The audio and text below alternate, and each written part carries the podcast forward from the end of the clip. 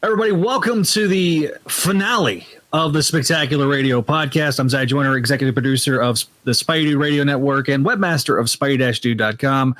We are going to have probably an extra plus sized episode with extra pl- extra characters, and Greg will introduce them shortly.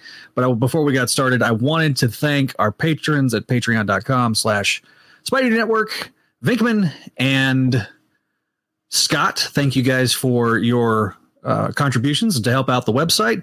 And if you want to know, learn more about what's going on, go to patreon.com slash Spidey Network or go to spidey-dude.com. Thanks again for listening, and we'll get started right now.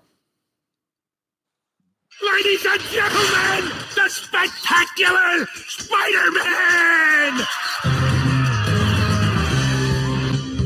Face it, Tiger. You just hit the jackpot. Otto Octavius was weak. Call me Dr. Octopus. From now on, we're poison to Peter Parker and Spider-Man. We're Venom! Green Goblin doesn't take orders from insects.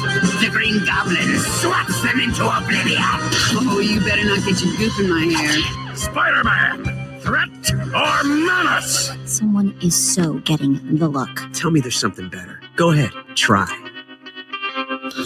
Welcome again to the final episode of Spectacular Radio. And for the final time, I hand the baton off to the host of the show to introduce the rest of our panel, Greg Bashansky. Good afternoon, everyone. Good evening, good morning, whenever you're listening to this. It is with a heavy heart that I open the final episode of this podcast. It has been a delight, it's been an honor. And for the final time, I get to introduce my good friend, Mr. Gerard Delatour. Hey, what's going on, everybody? It's been a long time, and uh, this may be the last time, I would bet. But hi, how's it going? And I'm gonna try to not uh, get any last uh, last minute super hot takes that get me in trouble with your audience. um, Oh boy. Yeah, I I certainly am going to give this episode a completely glowing review so that I don't have anybody coming after me with pitchforks and, and uh, flaming torches and all that.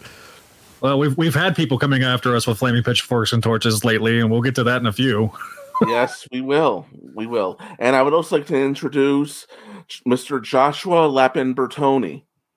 Hey, glad to be here for um I don't know why you keep on saying final episode because look, there's always a at this pod like No, if you look at the contract with spidey-dude.com, like you can see that there's a clause that if the podcast is over 40 minutes long, then you're allowed to keep on doing them. I mean, look at the Young Justice podcast. Everyone thought that was over, but they're still podcasting. Like anything can happen.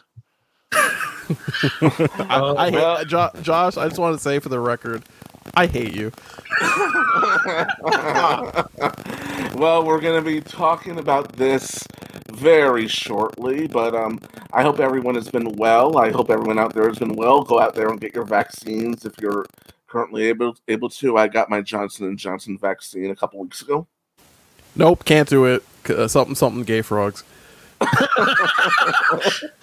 Listen, I, I got the Pfizer. Uh, I kind of felt a little groggy and, and run down for a couple of days, but I, I, I'm actually supposed to get my second dose this this Friday of when we're recording. So, you know, I, I have enough medical issues as it is already, so I'm gonna uh, let me let me hold off on that one for a little while. I mean, I've been to the ER three times this year, and it's not even April yet. Huh. Ouch. Well, Gerard, we want you to be around for a little while longer, at least. right? So uh, and unfortunately, he has to go to this ER. Dad and and I I don't have COVID, but my dad like was standing over my bed breaking my leg, which was kind of weird. But Oh man, And by and by the way, Zach, to to your uh, it was in this ER in this town. Yes, you're right. That's why they had to send me by ambulance to Amarillo to have the most the most medieval surgical procedure that they probably still perform in hospitals. God. Okay. I'm not going to get into the details, but let's just say when they tell you, here's what we're going to do. We're just going to keep filling this sack in the back of your throat with liquids until it explodes. That's a problem. Like, we should be beyond that in medical science. Oh God, Uh, dude. I'm so sorry. We'll talk about that later off the air. But let's just say if we tried to record last weekend, this would not have worked because I would I would be like this. Hold on. I need to get some and then I would just die. Listen, that sounds like that old man that used to call into CSC. God, I remember that guy. I remember that guy. but uh, our first topic, and it's kind of been alluded to by what what what Josh was saying, was save spectacular hashtag. Um, Greg, oh boy. I'm giving this to you because you are public enemy number one, apparently, for the spectacular Spider-Man fandom. So uh, here you go.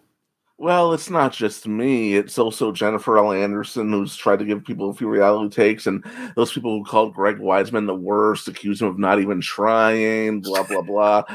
I would just like to say for the record that the guy who started the hashtag is a nice guy. He hasn't he hasn't uh, caused any issues, at least with me, as far as I know. So I don't want to sound like I'm throwing him under the bus. No. But um Okay, so th- let me kind of give some background on this. So this was this was done first in January of this year, uh, or dis- they where they started talking about it at the end of last year, January of, of 2021. They did this big, giant hashtag campaign. It got 80 million retweets and tweets. It was trending on Twitter, and so it was rais- raising a lot of awareness for the show, which is great. And then a lot of people. Then they did a smaller campaign in I think February, and they're going to do another one. They said in May.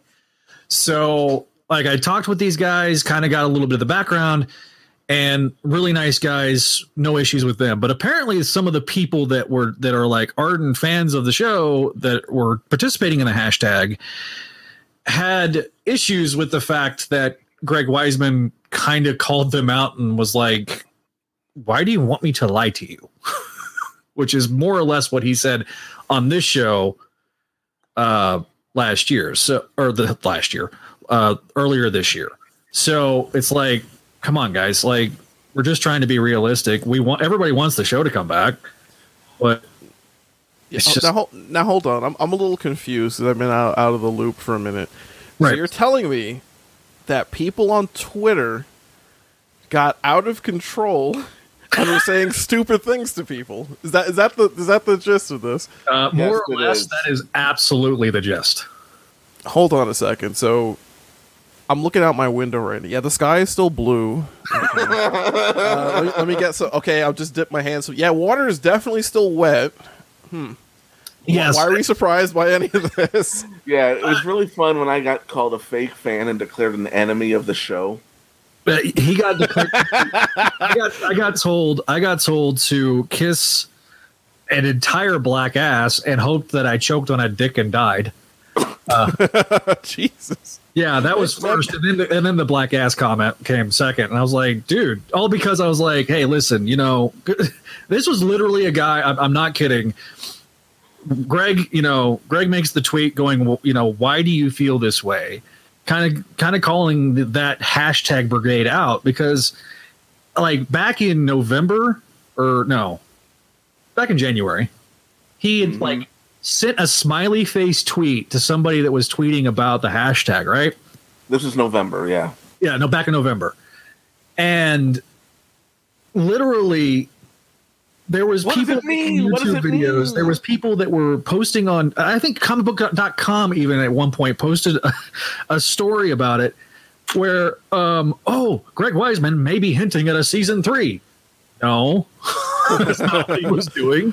Wait, wait, wait, wait. Now hold on now. Again, because I've been out of the loop on these things lately. So you're telling me that a clickbait website went and basically whole cloth invented a story out of nothing in order to get attention. Is that is that what you're telling me, Zach? No, no, to be fair, dumb people on Twitter invented it first. Okay, I'm squinting out the window. The sky is in fact still blue. Hold on.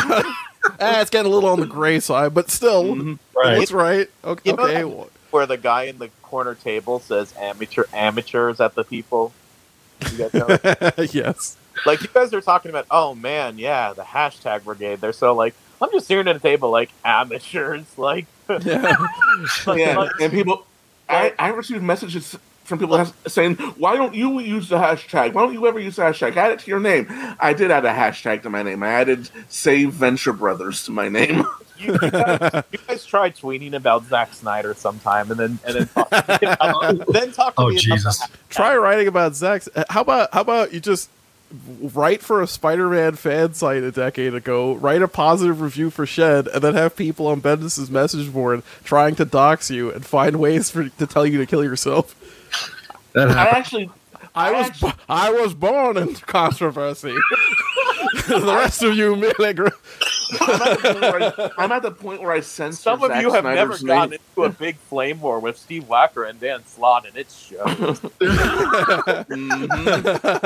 but, no, but no, I, but no, I have uh, been attacked by Snyder fanboys in the past. So nowadays, whenever I mention him, I just censor part of his name By the way, uh, because they go looking for him. By the way, sidebar. Did, I, did how many of you guys uh, watched the Snyder cut, which would be I brand have. new at the time of recording? I have not, and uh, honestly, there are not enough hours in the day. And if I'm going to watch a four-hour movie, I'm just going to pop in the Return of the King extended edition again. I know Okay, thank. Okay, uh, okay. I'll admit, I only made that sidebar just to mock people. How, who has that much time in their lives and misery that they want to actually sit down and watch four hours of a, of a, of a fucking? Oh, can I? I don't know. Sorry, I can't. Sorry. It, it's so you could have some egomaniacal lunatic just spend millions of dollars to shit out a movie onto the worst streaming service imaginable, so that you can sit down for four hours and just have a miserable, miserable time and increase the, the sadness of your life. And the aspect Don't- ratio. His collar the aspect ratio. You know what I could do with four hours? I could do a lot of things. HBO Max is a quality streaming service with plenty of titles that the whole family, including by Wolves and uh, and um, Doom Patrol and uh, and of course, Yeah, yeah. Oh, oh hold on, hold on. Uh, anything that I say on this podcast is my opinion and my opinion alone. It does not reflect the opinions of other members of the show or of the Spidey Dude Radio Network. there, is that better? They- Yeah. nice disclaimer. Did I, did I get Honest- that? I got that out I've of the way, so now I can say HBO Max is shit. okay, there you go. I've been Hey, at least you can of log into shit. HBO Max. I have an AT and T account and have had an AT and T account since Methuselah was a small child, and I still can't log into H- HBO Max with my AT and T account, even after I got on. Like I called AT and T's customer support, and they still didn't couldn't figure out why they couldn't help me. Wow. I just uh, use it to watch classic movies mostly. I've watched Citizen Kane since then, the original Godzilla, Gojira. Actually, they have both versions up there. Yeah, I was I was just about to say the main thing I use it for is there's a lot of uh, good samurai classic movies on there. Lots Oh, of yeah, Toshiro yeah. Mifune films and that kind of stuff. And for the record, Yeah. the only one of us I know that's watched it is Josh because, well, he is a freelance writer for DC. So yeah, Yeah, I- yeah. I, I- was going to I was going to sit down and watch Aquaman a while back, and it just vanished off the servers for like a month, and then came back suddenly. It's almost as if they don't know what the hell they're doing over there. Yeah. yeah. I had a very short turnaround to watch that movie and write an Easter egg article around it while the kids were on spring break, so that, it was a fun week. I don't Oh, think oh, Josh got Josh. much sleep that the, for like that forty eight hour period. And then Yeah. um, But um, Microsoft, like they were using some Microsoft service to like host the press screeners, and then Microsoft have their outage that day. So like my turnaround time shrank because they couldn't send the screener to the press for like it was like delayed by like six hours.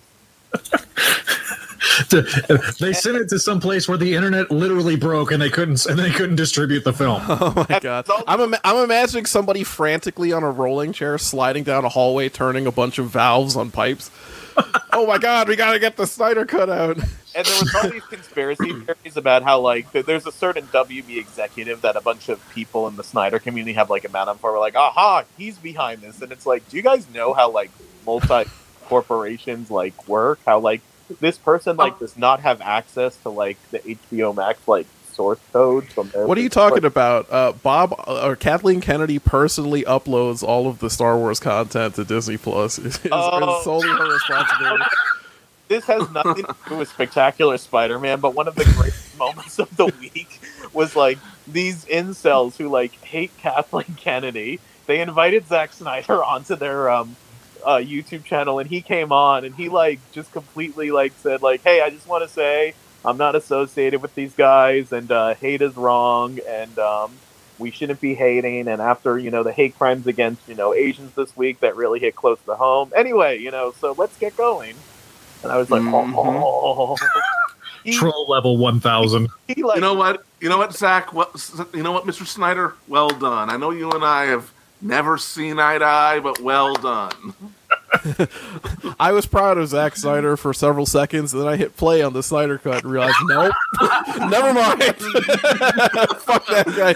That guy. But Hey, you know what we should do? We should give millions of dollars to the guy who made Sucker Punch so he could remake a crappy movie even crappier. Okay, okay, I'll hmm. stop. I haven't seen it yet. Yeah, I'm sure. yeah. I'm sure I'll definitely block out four hours sometime soon instead of like doing valuable things like work or spending time with my girlfriend or or playing video games or just going out and having a good time. I'm gonna sit down for four hours and just watch the Snyder cut with the razor blade sitting there so I can slit my wrist as soon as it's over. Oh, Gerard, I'm gonna miss you. Oh, You're gonna miss me. I'm not gonna die. Because today- I'm, I'm gonna miss podcasting with you. I Well, I mean, if you have them on Voices of the Eerie, nobody's going to stop you. We'll, we'll, we'll, we'll see. We'll see someday. We'll see. But any, but in any event, I, man, this this wasn't entirely off topic because a lot of these lunatics that attacked Zach, myself, Greg, Jan, etc. They're trying to Snyder cut this thing, a third season of Spectacular Spider-Man, into existence. Yeah, and and as I explained literally on Twitter, I went, okay, let's use the Young Justice example. Young Justice, the intellectual property, the means of distribution across the board is all owned by WB. The net the the studio that creates the the cartoon that produces the cartoon is owned by Warner Brothers. It's literally owned top to bottom by AT&T across the board. So yeah, it's almost it was so much easier to bring back Young Justice because there wasn't two warring factions that were fighting over one intellectual property. It's it's really not that hard, but yet it becomes complex, quote unquote, and I'm air quoting here, because people didn't under, don't understand the dynamics of how originally it was just Marvel that was dealing with Sony when this was all being done back in 07 when it was first announced. Then D- Disney buys Marvel and suddenly Marvel has full access to a bunch of animation studios. Whether or not any of those cartoons are fine cartoons is irrelevant. They have full unfettered access so they make sure to get the animation rights because that's what Disney does. Uh huh. Oh, my favorite incident of the week of that week was when some person came at me and said, "But there is going to be a third season of Spectacular Spider-Man." They linked me towards this fan project where they're writing the scripts. They're going to do some amateur animation and do the voices. And the only thing I can say to that is, you know what? Have fun. I hope you guys enjoy yourselves, but. That's not an actual third season. It's fanfic. It's And fan. you know what? And you know what? I'm not against fan fiction. Have fun, knock yourselves out. I mean, some of this stuff can be pretty well done, especially on a fan budget, but don't pretend it's the real thing. Gerard and I's relationship started because of me writing a fanfic. Yeah, I'm on this this recording right now because of fan fiction. Mhm. In a weird roundabout way. Uh, so, like, out of like nobody's going to sit there and, and discount fan fiction, at least on this program. Like, so well, well, unless it's my immortal, then then you. Uh, God, I haven't heard that phrase in a long time. But anyway, We're- that, I mean, we're that's, like the that's open greatest for ridicule. here. Like, like, geez, like, That's a deep cut from like 2007. I don't even remember. deep cut is appropriate because that's what all the people that were reading that were doing to That's themselves. true. Oh, so Gerard, since we have you on, and since you're really good at this, and this is one of the reasons why I especially want wanted you on here, especially not just not just because you were a regular, but Yes. but do you have any reality checks you would like to give to these hashtag people? oh no! Just let you go. Oh no! You can't just you can't just set me up that that openly like that. There's all sorts of th- okay. Look, guys, I'm just gonna be honest. Okay, there's more to life that like as much as I love this car this this show. Uh, kind of. We'll get to that later. um, look, there are more important things. Like we have to support HBO Max and the Snyder Cut. That's much more important right now. Okay, so forget and like. And we have to defend all of these corporate people from getting their feelings hurt by people throwing rocks at them. Because, I mean, we all know that Kathleen Kennedy sits in her mansion at night, wiping herself with $1,000 bills and, and having her various uh, uh, uh, manservants that may or may not be getting paid cooking meals for her and things. She's laying there in, in like, her, her giant hot tub thinking, like, you know, I'm so sad right now because people on the internet don't like me. And then she starts crying and she, and she like mops it up with another like giant bill and like crumples it up and throws it in the corner. That's like my entire year's salary like wasted just like wipe blowing her nose into it. Guys, these corporate people have feelings too. And I want you to know that everything that you do affects their lives really really significantly. You can't just say mean things to all of these rich people who didn't know you existed before yesterday and expect that it's just gonna be okay. Think about their feelings too. Greg, back to you. I want to add some music to that. You know, you, no, no, no. You got to put some Sarah McLachlan music behind that. if I had known, I would have I would have had it ready to go and had it playing like gently in the background. Hold on, I need to, I need to go. I, I I I can't I can't even I don't even know if I can continue with this recording. I've been hit so emotionally thinking about how the, the many was it four billion dollars that George Lucas got, and then thinking that like you know remember when we made fun of him for making the prequels and stuff, and it's like you know how much his Disney stock is worth that he's that he like exchanged part of the rights for because it was like partially cash, partially stock. Like just imagine how much more money he's making now just by taking that stock. And Yeah. then think like, oh boy, the, his, he goes to sleep sad at night because the sequel to Star Wars movies suck. I mean, think about things like that before you go making hashtags. I mean, I, I, I'm gonna go cry now. Just, just continue. Gerard's gonna have a minute, so we're gonna give Gerard a minute. Uh, obviously, look, God Almighty, we spent me and Greg spent thirty minutes. right now. We spent Greg and I spent thirty minutes on Spidey Experience, literally breaking everything down in in just hyper detail and. These guys, look, they they they want to be, and Greg Greg Weisman said it best. These people want to be lied to. They don't want to accept reality. They don't want to accept um, that there's going to be obstacles. Here's what I'll guarantee, and Greg and I have talked about this off air. I guarantee you there's going to be a 4K Blu ray release of this show come this fall because that and the new MTV series, the new animated series from MTV that Sony produced, I guarantee you there's probably going to be a 4K release of that. Why? Because Sony makes money off that particular merchandise. You want to support the show? Go buy those 4Ks. Even if you don't have a 4K TV or a 4K capable player, hey, put your money where your mouth is. But it's still not going to create a third season. It's, It's, just not, not going to going to create happen. a third season. It's not. It's just not going to happen because Disney would have to pay Sony or buy Sony, and as Greg kind of so eloquently put, uh, that's like buying the entire country of Japan, and I don't think that they're going to allow that. So, like, no FCC is going to be able to be like, so we're going to buy the entire country of Japan. Uh, is that okay? I mean, eventually Disney's going to rule all our lives. It's fine, but. it's And not- here, and here, I wanted, and here, I was hoping Godzilla would become a Disney princess. so Okay, okay, I- I'm back now. Um, I just like to make a comment about that, guys. Third season of the show is not going to happen. Get a fucking life. Move on.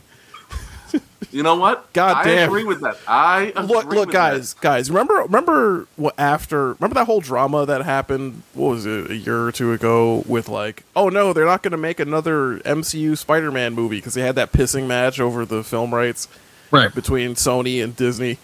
Think about how dramatic and serious that was when there's so much more money at stake. Do you think anyone at mm-hmm. either of these companies gives a flying fuck about a show that's been off the air for over a decade Okay, they don't care if they're gonna bring back any show. They're gonna bring back like you know the '90s show or something to do another season of it because hey, we can make money on this much more easily and more people are like aware of it. I hate to say this, okay, and I know this might it's gonna hurt your feelings, Greg. By those standards, this show is relatively obscure as far as like the hierarchy of what what when people say Spider-Man cartoons, which are the ones that like run down the list. This is like fourth or fifth like highest on the hierarchy, and that's only if you're one of those people who d- d- like didn't watch all the recent ones, and th those will probably be ahead of the list. Right. No one's going to be clamoring like for for the minuscule amounts of money that are going to be made to produce a third season of this show. By comparison of you know th- the fact that they almost missed out on the money that would be made on a third MCU Spider-Man movie. Put it in perspective and just think about things mm-hmm. like that and realize how small fry, pointless, and stupid your your your idiotic hashtag campaign is.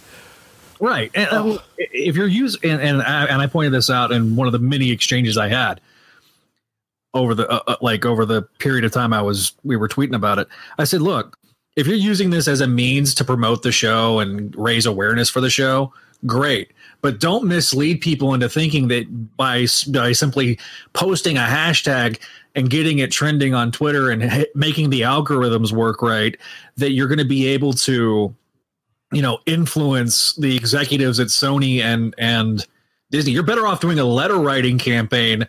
You know, inform- not even that. Not even that. and, and- and that's again going to be minuscule. The chances of it happening are, are slim to none because the financials don't make sense. And- And unfortunately, ninety percent of the ninety nine percent of the time, animated series don't get renewed because of the finances. It's not because of the. Or sometimes it's due to the quality, but most of the time, it's does it make money? Is it making money? Well, if it's quality, people are watching it, then yeah, it's going to be making money. The merchandise sales and stuff like that. And Go back- it's go back- If it's not quality and it's if it's not quality, it's still making money. I can name some shows, but I won't because I I, I don't want to be that guy anymore. Right. to be that guy. You're you're not going to be a family guy. Oh jeez. Oh, Go wow, back- go- that was what I was talking about. Go, go back through the annals of history of, of like animation and see how many cartoons stopped uh, producing new episodes at or around 65 and then and then ask yourself why is that? And then once you realize why that is it makes perfect sense. It's it's how much you can package these things to exist forever. And yes now that streaming services are a thing that makes it easier you can have less amounts of things oh you can binge watch an enti- you know the entire show in x amount of time you don't think these executives know that? Because if, if they realized they could have made money on this by now, it would have already happened. Exactly. Somebody already crunched the numbers, realized, nah, that ain't worth our time, and dismissed it.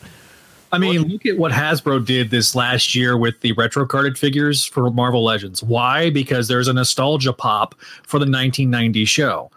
Mm-hmm. And Granted, I've been explaining to Grant- people all over the place that those are not based on the '90s cartoon; they're based on on uh, Ditko and Romita's art. But that's a different yeah, yeah. Oh, I- Who could ever forget the Steve Ditko, Cletus Kasady? You know, or who, who could ever forget the Target exclusive Negative Zone Spidey that was from one issue in 1998?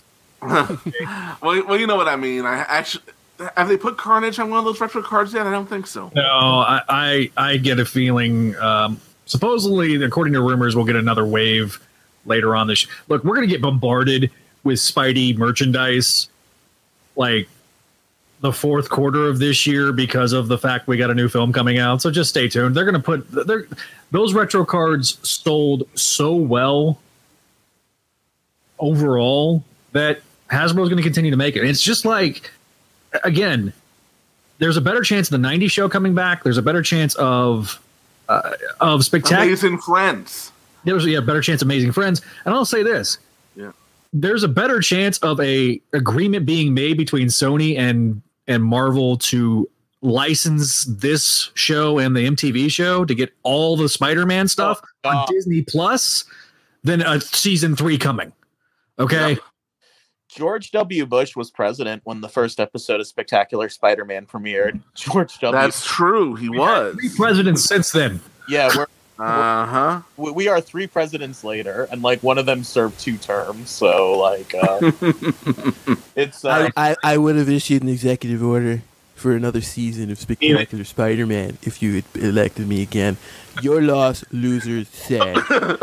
it's so bad. It, I would have I would have done it because somebody told me about it and it said, said would have got me another vote. So I'll do it. You know, it's fine. It's great. It's I've fantastic. been, I, I, I talk to animators. I know the best animators. They the know very what they're doing. best. It's a And huge. watch, and watch, you find out he knows the people at AKOM. I, I, by the way, it was my idea for Disney to get the animation rights. I know I, I- I know the best I know the best Yeah. bottom shelf Korean animators. Yep.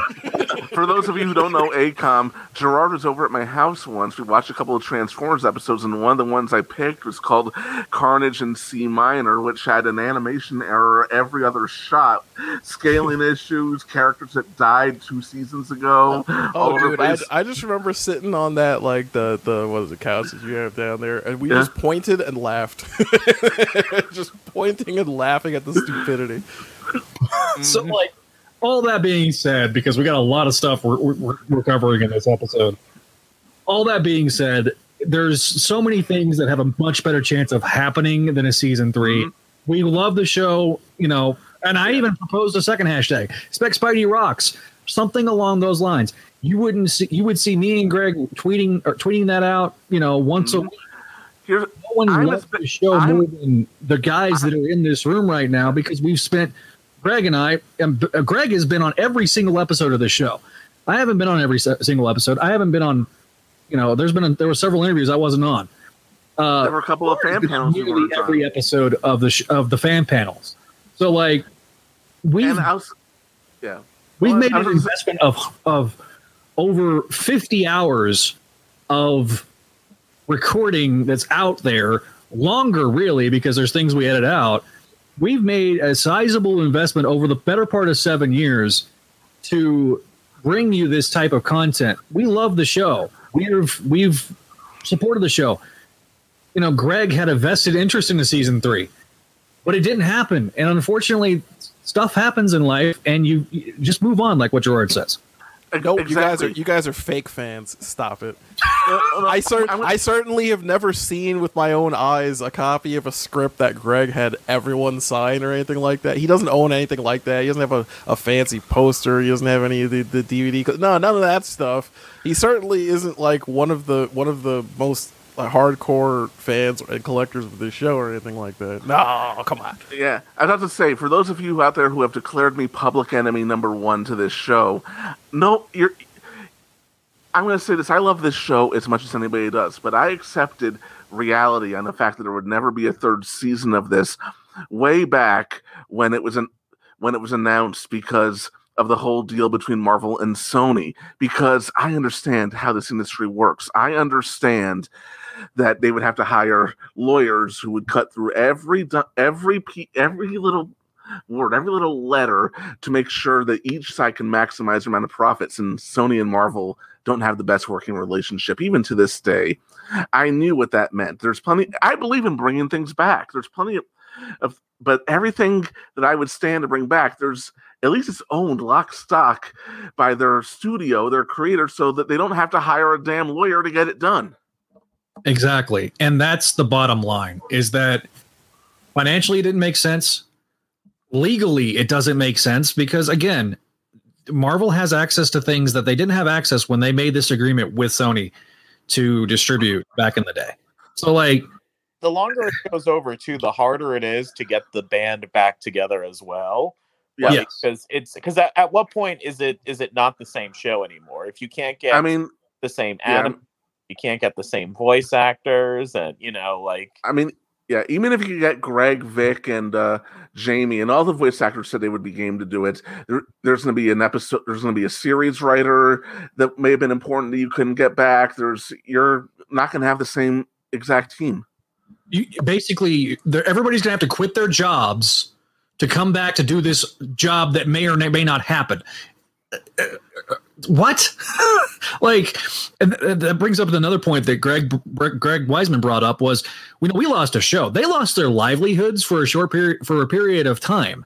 Now, granted, because they they, they were able to bounce back, but like everybody acts like oh you know our entertainment's so important look the people that make it love it and they put their hearts and souls into it and they're trying to create make great content it, it doesn't but when people's you know livelihoods are on the line so you're telling me that greg's going to sit there on a maybe and quit what he's already doing to go jump and do and do uh spec spidey no it's not happening uh, again, Gargoyles has a better chance of coming back than Spec Spidey season three. Mm-hmm. Oh, don't open that can of worms there. Please don't. That's a tease for later on the episode. It's not. It, it, it's not really. A t- well, it is, but it's not a ca- not for a camping. We'll talk about that later. But um, in any event, I I've think read so is- many clickbait articles. They're making a live action Gargoyles movie. I've seen. Oh this. yeah, the it's oh, yeah, hundred percent true. Oh yeah, the April Fool's joke. I remember that thing. we got this covered. Do what? Have we got this covered? I believe we have this. We've got this. I covered, be- we do. All right, so I believe we can now move on. But we have an email to read. Yes, Greg, read us, or do you want to read the email? Or you want me to read the email? I'll, I'll read the email. All right. You're spectacular douchebags. you think you're so tough. Well, have you considered this? What if Disney and Sony were locked in a room together? I'm sure that they'd be able to figure out how to get this show back, but you're just too much of a hater to not see it. I'm surprised you should have written that out, like, and we would have read it on air. Yes, we would. all right, I'll read the I'll read the real email. Hello, all longtime fan Proto Goblin here. To the gang Spectacular Radio, I just wanted to congratulate you guys on a podcast well done. Spectacular Spider-Man was tr- was truly one of the tragic examples of a good show canceled way too soon, and even more aggravating when one realizes if it had simply started a few years earlier or later, it probably would have avoided the Sony Marvel negotiations and legal entanglements that resulted in its premature end. Well, I definitely agree with earlier. As for later, we'll talk about that after this. However, rather than dwell on the negatives, one should celebrate the positives, which is, of course, enjoying the 26 episodes we did get. And that's exactly what this podcast has done so exceptionally well. The interviews with showrunner Greg Weisman for every episode act very much like a DVD style commentary, and hearing the behind the scenes insights from one of the best in the modern day Western animation field is always a joy. Of course, you guys also managed to get a number of other members of both cast and crew on various episodes as well, and I loved hearing the insights from all of them too. The fan panel episode supplementing each interview episode was also great as it gives a chance to hear varying opinions of several different fans from their own personal experiences and feelings towards each episode. And I feel the regular crew of Zach, Greg, and Gerard are a great mix together.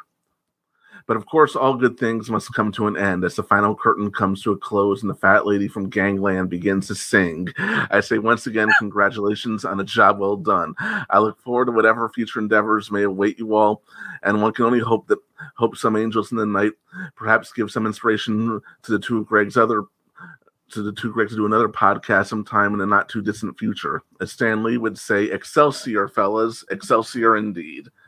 Thank you, Proto Goblin. You've been giving us uh, constant feedback on the website throughout this show, and believe me, it is appreciated. Yeah, we really appreciate all the feedback we've gotten, all the positive, even the negative feedback we've gotten over the years, and it's just been a really, it's been a really awesome experience. Uh, it definitely didn't go the way Greg and I originally envisioned it. I think it went even better than we ever thought Yes. It would be and and uh, you know i'm just thankful for all three guys in this room you know um you guys were all awesome and and yes josh is this is his first technical time i think on the show but No, Josh has been on a couple times before. Yeah, I've, I've been on a couple times. oh well i, I What, what have you not? I mean, did you not know the history of your own shows? That what kind of embarrassing fact. what is i it? meant was i knew he'd be like you'd done like separate recordings with him on and off but like No, no, I he was on on us for market episode. forces and competition also. i forgot okay my bad Oh, you're gonna get killed on Twitter for this. Deservedly so. Hashtag Fake fan. kill Zactacular. Those- Spidey do experience. if the experience is to be forgetful, then mission accomplished. my, my bad, Josh. But no, like I mean, whether it was you know Kristen or Jennifer or Josh and Gerard and and you know uh, all the people. Don't forget Jesse. Jesse. I was just gonna say, are you just not gonna? I wasn't gonna. I, I was gonna bring Jesse up in a second, but yes, no, and, and Jesse too. Like everybody that was on these shows, eh, the the hours that they invested, the time that they invested was, I'm so thankful for because it creates a very rich picture. Because like Gerard, you know, tends to be a little bit more critical of this show than maybe Greg and I. no, no, no, it's fine. You know what? I'm fine with that. I'm perfectly fine with that. If I wanted to hear just my own opinions, it would be just me. Believe me. which is the hardest shows to do. Don't do it. Always have. Well, it doesn't help that when you're doing those solo episodes, you're usually covering garbage like new new warriors and uh, uh, uh, ultimate amazing 1.35 special annual quarterly.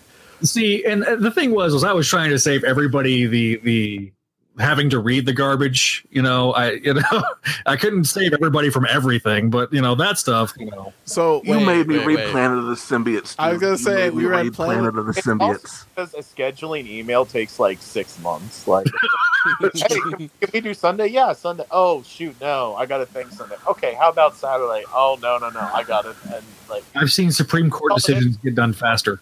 I'm going to be honest. I'm amazed and always in awe at the podcasts that come out weekly. yeah, except when you run out of content to talk about. That's when that's when you're like, crap. What am I going to talk about this week? Oh, I'll talk about I'll talk about random hashtags on Twitter. Let's do that. No, We no, no, no. What you, what you need to do is start padding out your content by having like an hour where you cover news stories that are vaguely related to Spider-Man, but actually have nothing to do with him. Oh, I understand. so, but we have several voicemails. We didn't just have an email, we had several voicemails, and I'm going to play this first one from our friend David. Hey, Spidey Dude Radio Crew. My name is Azir Ben from Queens. I'm calling and leaving a voicemail now for Spec Radio. Spectacular Spider-Man podcast is ending. And now you guys are close, so I just want to say congratulations to finishing Spec season two. And like you, I wish we would get a season three and beyond. Keep up the good work.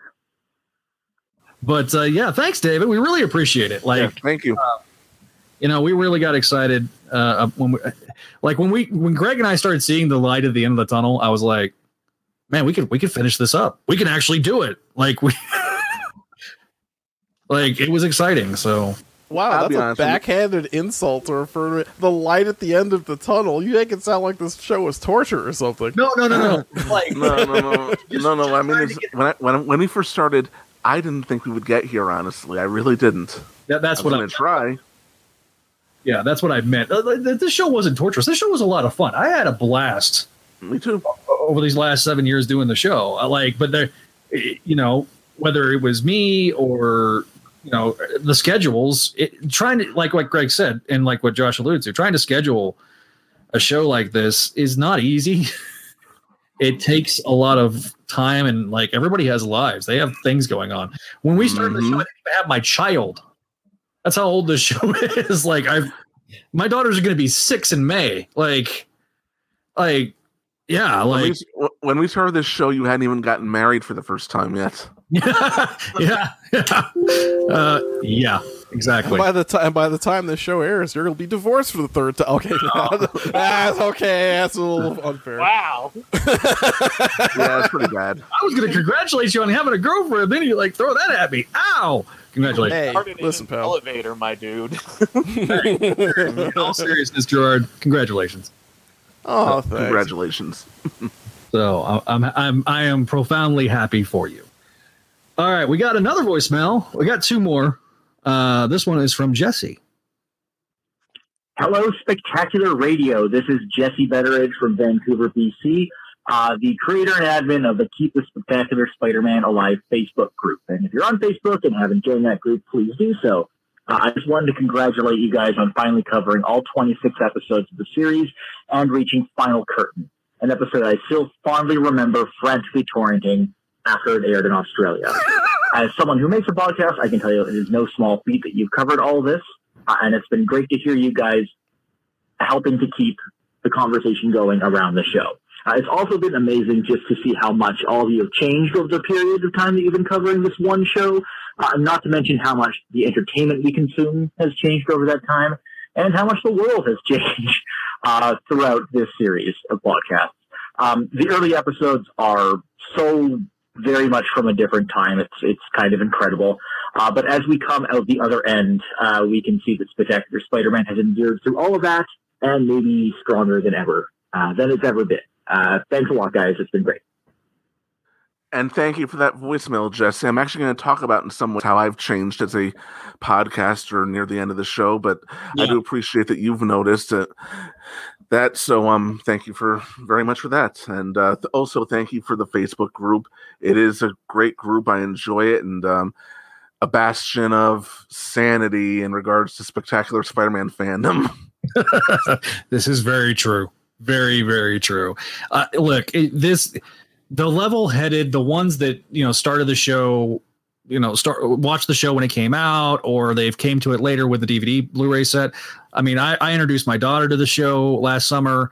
Um, you know, so it's having the the way we consume media yeah he's completely right i mean we didn't have like netflix was still being i think delivered via mail at the point when we very first started the show so you know if not i think they had just started doing streaming they were they had been doing streaming long i i, I forget the timeline but like you know this show it, and all the shows on Spidey Dude. I mean, when we, you go back and listen to me and Josh and Gerard and Greg on on Clone Saga Chronicles from 2009 or 2012 you know it's a completely we, we were all at completely different points in our lives and so it, it is crazy to, to when you're sitting there binging through these through these episodes to see how much we've changed and you know i like i echo greg's sentiment um thank you for that facebook group it's been a gr- it's a really positive great community uh, even though we have to answer why there's no season three like every two or three months.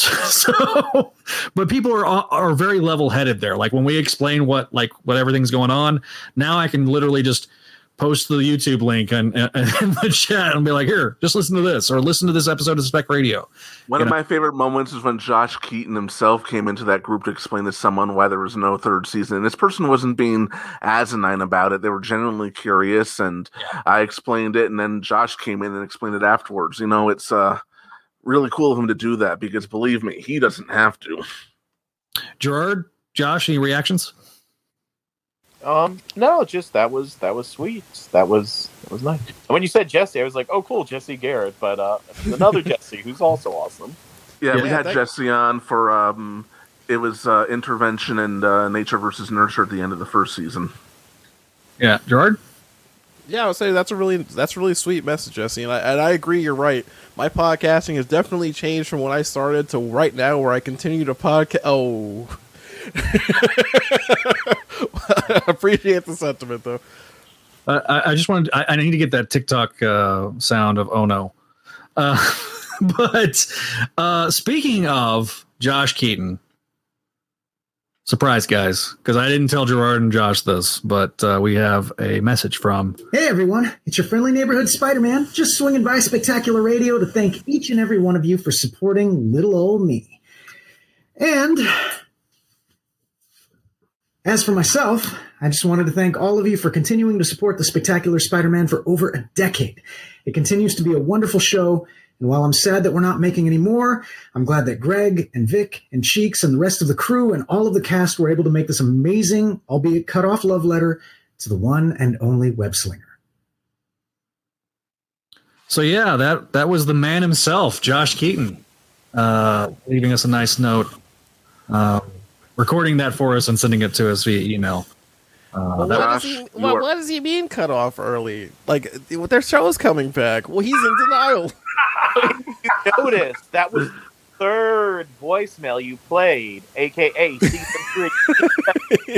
he referred to himself as the Spectacular Spider-Man in present tense. This is a coded message. Half Life Three confirmed. Okay. I, I don't want to. So basically, what you're saying is that Sean Cheeks Galloway is the rightful president of the United States. Oh was. I don't want to undermine that awesome voicemail by just uh, you know Yeah. fun of uh, it. That was uh, that, that was really sweet. And um, one thing about the show that I like is um, you know the cast has fond memories of it. Like Josh Keaton, like still owns that role. It's not just like some job that he did a while ago. I love that you know the people who worked on the show have a passion for it and uh, memories of it. Oh, they all do. I've seen uh, quite a bit of it. Steve Blum will still talk about, so talks about it constantly. Vanessa Marshall, who was one of my favorite guests that we've had, and uh, actually, we'll talk about Jordan. and I will talk about that when we discuss fond memories of working on this podcast. Yes. I'm still jealous, by the way.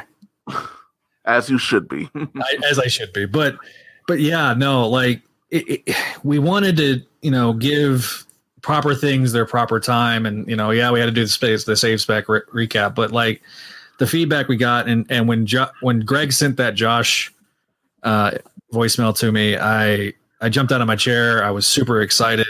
Um, I was just really thankful. I mean, I got to talk to him, and I got to talk to a lot of great people, and the insight that I gained about creating a show like this is something that I'll always cherish and hold um very highly. And and you know the great thing about this show is that I can introduce them via the Blu-ray to the to the shows. And then you know if they get a little older and they and they fall in love with the show I can sit there and present this show to them and say hey you know you want to know how this how this show is made? You want to hear some great insight from some great people the people that worked very hard to bring this to you well here you go and then if you want to hear what your dad thought with some other friends you know here you go and so yeah, be careful. We get a little bit raunchy on those.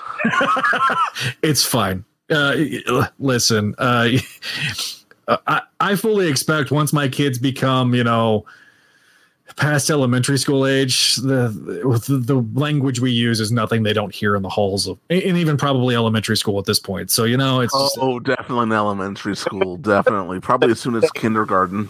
You can you can tell which guys in this room have not grown up around the New York area. I think I think as soon as I came out of the I think as soon as I was born, the doctor looked down at me and just went fuck. Yeah. Well, you know, after my sister kicked me out, they're like, wait, there's two. Um, so, but yeah, no, I, I'm, I'm just so, so thankful for everything that this show has given me and Greg and you, the listener. And it's just really such a, Yeah. it's a And- bittersweet day. Like, like Greg kind of alluded to at the top. It's very bittersweet, I think, for everybody. Yeah, and speaking of the voice cast, I just had to say a shout out to Steve Blum. We tried many times to get him for an interview. We were never quite able to do it because he's one of the hardest working men in the business. But he was still nice enough to send us that Green Goblin intro clip to play at the beginning of a show, which I posted at the beginning of our Gangland episode. I believe, yeah, I believe it was Gangland. Yeah, and then there was Alan Rachins, who's an even bigger actor who does live TV. I was really surprised to get that one from him. And here in a little bit, we've we've we've compiled a uh, we've compiled all of the audio from the shout outs over the years, and we're going to play it here in a little bit. Unless Greg wants me to play it now, it's up to him. But we can play it now. We can play it again later. It's cool. I mean, for for those that don't know uh, what we're talking about, if this is your first time listening to the show, here's a here's a taste of some of the fine people that have either contributed directly on the on the episodes or they sent us uh, these things out of the kindness of their hearts. And thank you again for all this. Hi, this is Vanessa Marshall, the voice of Mary Jane from the Spectacular Spider Man, and you're listening to Spectacular Radio Podcast. Face it, Tiger, you just hit the jackpot. Hey, what's up, everybody? It's the Spectacular Spider Man, and you're listening to Spectacular Radio. So, uh, yeah, check it out. Not sure who this Josh Keaton guy is, though. Greetings. We are Venom. Why listen to our not so spectacular Spider Bro when you can listen to us? Venom Radio. We like the sound of that. This is Sergei Kravinoff. Kraven the Hunter, and you are listening to Spectacular Prey Radio. If you don't listen, you will be the next prey I hunt. This is J. Jonah Jameson, publisher of the Daily Bugle, and you are listening to a bunch of degenerates glorify a masked menace. Turn this podcast off and listen to NASA's Gravity Assist podcast, where they talk about real heroes like my son John. My name is Norman Osborn, owner and CEO of Oscorp, and the man behind the Green Goblin's mask. Don't apologize for listening to spectacular radio. I never do. Hello. Good evening, mon frere. I am the Green Goblin, and you are listening to Spectacular Radio. Face it, Tiger. It's much more fun than an ultimate podcast.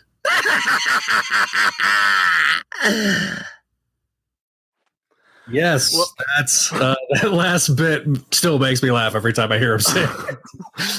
For the record, he just did that on his own. Greg Yes. didn't coax him into doing it. Mm-hmm. Can I just say how weird it is now, having played the Insomniac Spider-Man games, to hear J. Jonah Jameson talking about podcasts? I was bring that up. oh boy, yeah. You're not All those games are great. Oh, by the way, I do have to say one thing though about J- what Jonas said. He's right. We are a bunch of degenerates. Yeah, yeah. I, uh, I wouldn't argue against that. uh, also, if, if you're reading the current like issues of Amazing Spider-Man, they have incorporated that element from the Insomniac game into into the fact that Jonah's doing podcasting now. So Oh no way! The comics are stealing something from a better, more popular version. Get out of town. Of course, I mean it's a good idea. Why not? So, uh, but yeah, no, it is it is funny because I like when we recorded that that episode, it was, that was several years before they even announced the game. Yeah. Uh, yeah, but yeah, it is funny hearing a you know uh, J. Jonah Jameson ranting about podcasting. I'm, I'm But- glad Diskin said bro because like that whole time I was like, say the thing. Oh, the, the funny thing about that is that he did that both voices, the Eddie Brock voice and the symbiote voice, live. I edited them together and then I emailed it to him and, and asked him, "How's this?" I mean, I worked hard at it together, and he said it sounds off, and then he did it himself. yeah, so yeah, like it wasn't completely perfect, and like Ben sent that back to us and was like, "It's here, it is," and we're like, "Dude, Which again, he did not have to do that. no." By the way, fun uh, Ben Diskin fact: he does Beebo on uh, Legends of Tomorrow. Oh, cool. Oh, I did not know. That. Yeah, last I heard, he's Gonzo on the current Muppet Babies. Also, nice. I mean, I do know, I do know that when the show was on, he would teach kids Taekwondo and he would shout at them in the Venom voice. Which I mean, if you can do that voice, you use it. Like it terrified children into doing things the proper way in Taekwondo. I, I, I support this. I think it was Taekwondo. It was definitely a martial art. Yeah, maybe it's mixed martial arts. Who knows? So, all right, we've been kind of we, we're almost an hour in. We've been doing all this stuff. Greg, I think it's time for the last time for you to do the the episode recap of Final Curtain. All right. Here we go.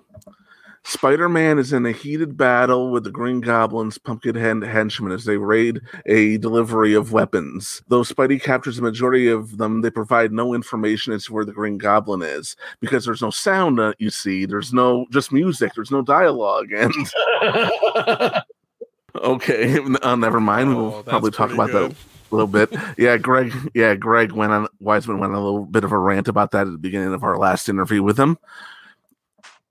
Anyway, one of the pumpkin heads escapes with a truck's worth of weapons. All Spidey knows is he needs to save his missing friend, missing friend Harry Osborn from his own globulin green induced insanity. Back home, Peter Parker apologizes to Liz Allen for missing the school play due to work, quote unquote. Liz tries to be supportive and subtly hints that perhaps Peter's emotions are for her are actually meant for someone else, like Gwen Stacy. Peter's love life issues are interrupted by an urgent call from Gwen to meet her at her house. Harry Harry Osborn is with her and he needs his help. Oh, and I sh- didn't write down, I should have mentioned a great scene from Aunt May where she pretty much tells him that he needs to be honest with both of them and with himself because Aunt May on this show is not a complete moron like she is in uh, certain other versions, but I'm of course referring to Amazing Friends because who the hell would keep that stupid poodle around? I'm kidding, I'm kidding. We all enjoy Amazing Friends.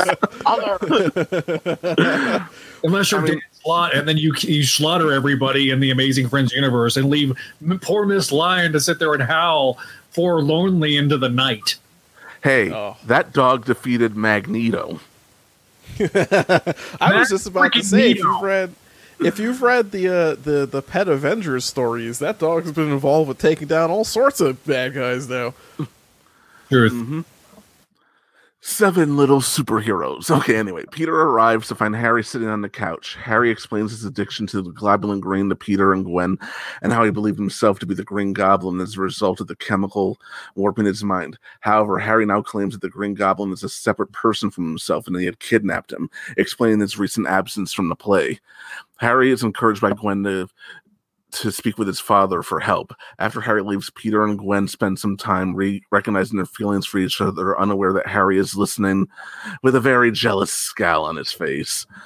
Back at the Osborn penthouse, Harry begs Norman for help but isn't getting any. Spider Man, however, shows up and accuses Norman of being the Green Goblin, recalling last Halloween when he saw Norman exit a secret passage in the home, which turned out to be a wine cellar instead of a supervillain lair. Norman calmly defends himself by stating that he was present when the Green Goblin stole the inhibitor prototype device from Oscorp and walks out into the balcony with Spider-Man before he receives a phone call and Norman apologizes to Peter and goes off to take that call from Donald Menken. The balcony suddenly explodes and the goblin flies in with finger zappers blazing.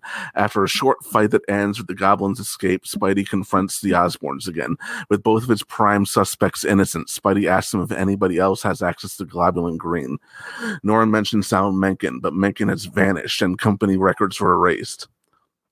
The next day at the school, Peter's feelings for Gwen only grow deeper as he's ultimately forced to end his relationship with, with Liz. So she publicly makes a show of the breakup to save face of their peers. Liz is privately brought to tears.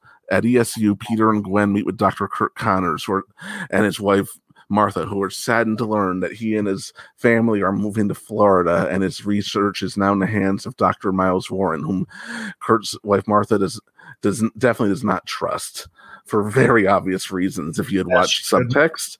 And um, speaking of, I mentioned the name Martha, and after all that time talking about the Snyder Cut, no one makes the obvious joke. it's so it's so like low hanging fruit. Like I think even the rest of us were like, ah, yeah, that's played out. Come on. oh my god! It's- Side, sidebar story. I was watching uh, The Sound of Music earlier today with my girlfriend, and we get to one of the scenes where all the children are sitting there, and she and she goes, uh, "The one next sitting next to I can't remember the kid's name looks so mean." I'm like, "She has a name, you know." She goes, "Oh yeah, it's like uh, Martha or something," and I went, "Martha." Why did you say that name? And she was looking at me like I was a lunatic. It was great. You know what? She doesn't get that reference, and good for her. As she's a girlfriend who probably hasn't seen the film. Oh no no no no! She got the reference immediately. When she started laughing, but she looked at me like, "Why would you think of that watching this of all things?" It's because for the longest time, anytime anybody said the name Martha, Spider Man is in that movie, uh, uh, right? yeah, that's what I heard. Uh, there's an Easter. Yeah. n- Uh, wait, hold on. Wait, wait, repeat that again. Uh, there's an Easter egg uh, of Peter Parker like on the wall of like the memorial of the people that died, I guess, during the Superman, you know, I, destroying. I was- I was talking about Sound of Music. Nick Hammond. I was I was about to say Nicholas Hammond is one of the kids. I thought that's where he was going.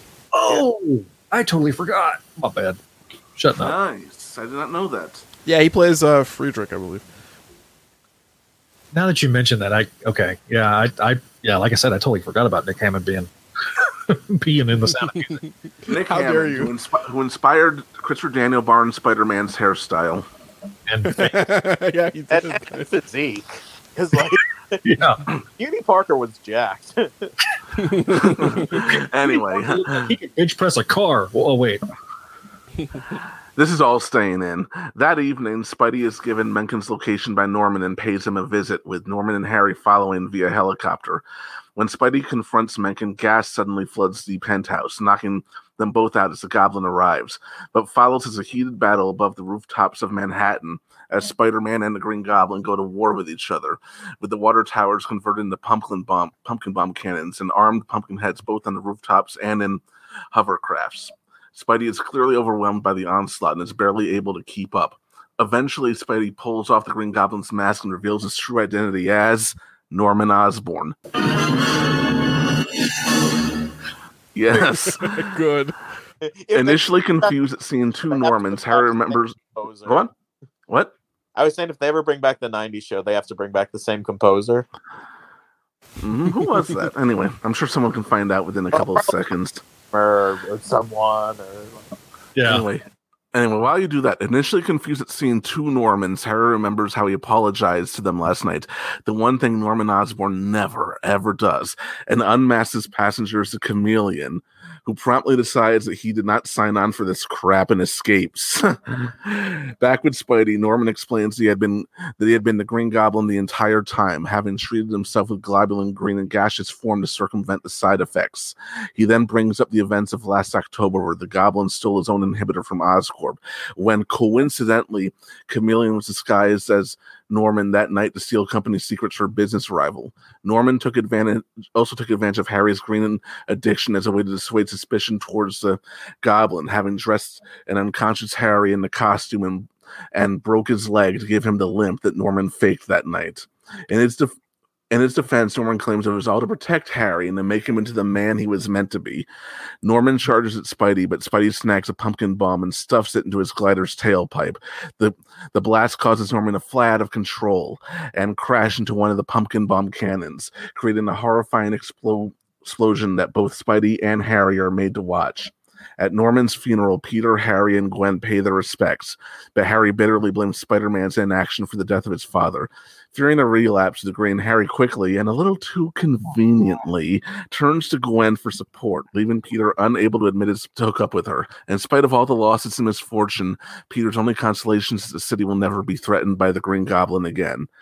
At the airport, the Connors are off to start their new life in Florida, while our stewardess approach, uh, while his flight attendant, got to be PC, apologizes to a passenger named Miss Roman for the delay in his flight to the Grand Cayman Islands. He tells her not to apologize and replies slyly, "I never do." And thus the show ends with, with a close up of the villain's face as he wanders off into the sunset to plot. I love this cliffhanger, Greg. It's such a great cliffhanger. It's the best cliffhanger ever. it was it was a sequel hook. It wasn't really a cliffhanger, but uh, Weisman has gone on about that at length many times in our last show, especially. Sorry, Greg. Weisman. Not bad. in fairness, there is some kind of cliffhangery stuff. Like, like, like that, that. That is a semantic. I know. It is. It, it- it's one of, but it is one of Greg Weisman's pet peeves. Don't call it a cliffhanger. It's an open-ended ending. So, yeah. Yeah, it's, it's all semantics, and I'd rather not really get into that too much because it's a conversation I've gotten tired of having. But you know, if we're going to discuss it, we may we may as well. I mean, ob- obviously, when they made this, they were under the impression that they were going to get a Up at the second later, punches him out and says, "Aha! I caught you. You're under arrest." And Harry, oh my gosh, wow. You know what, Gwen? Yeah, um, I was just totally mis- manipulating you. Like, you know, go ahead and be with Peter. The end. Season three is like three minutes long. well, it's already been it's already been revealed since then that the end game was going to be Peter and Mary Jane, as it should be. But And then snap, crackle, and pop after that. Wow. Oh. yeah, we we never got actual confirmation of that. But every interview I've seen, if you read between the lines, Yeah. It's implied. It's not implicitly said. It's a coded message.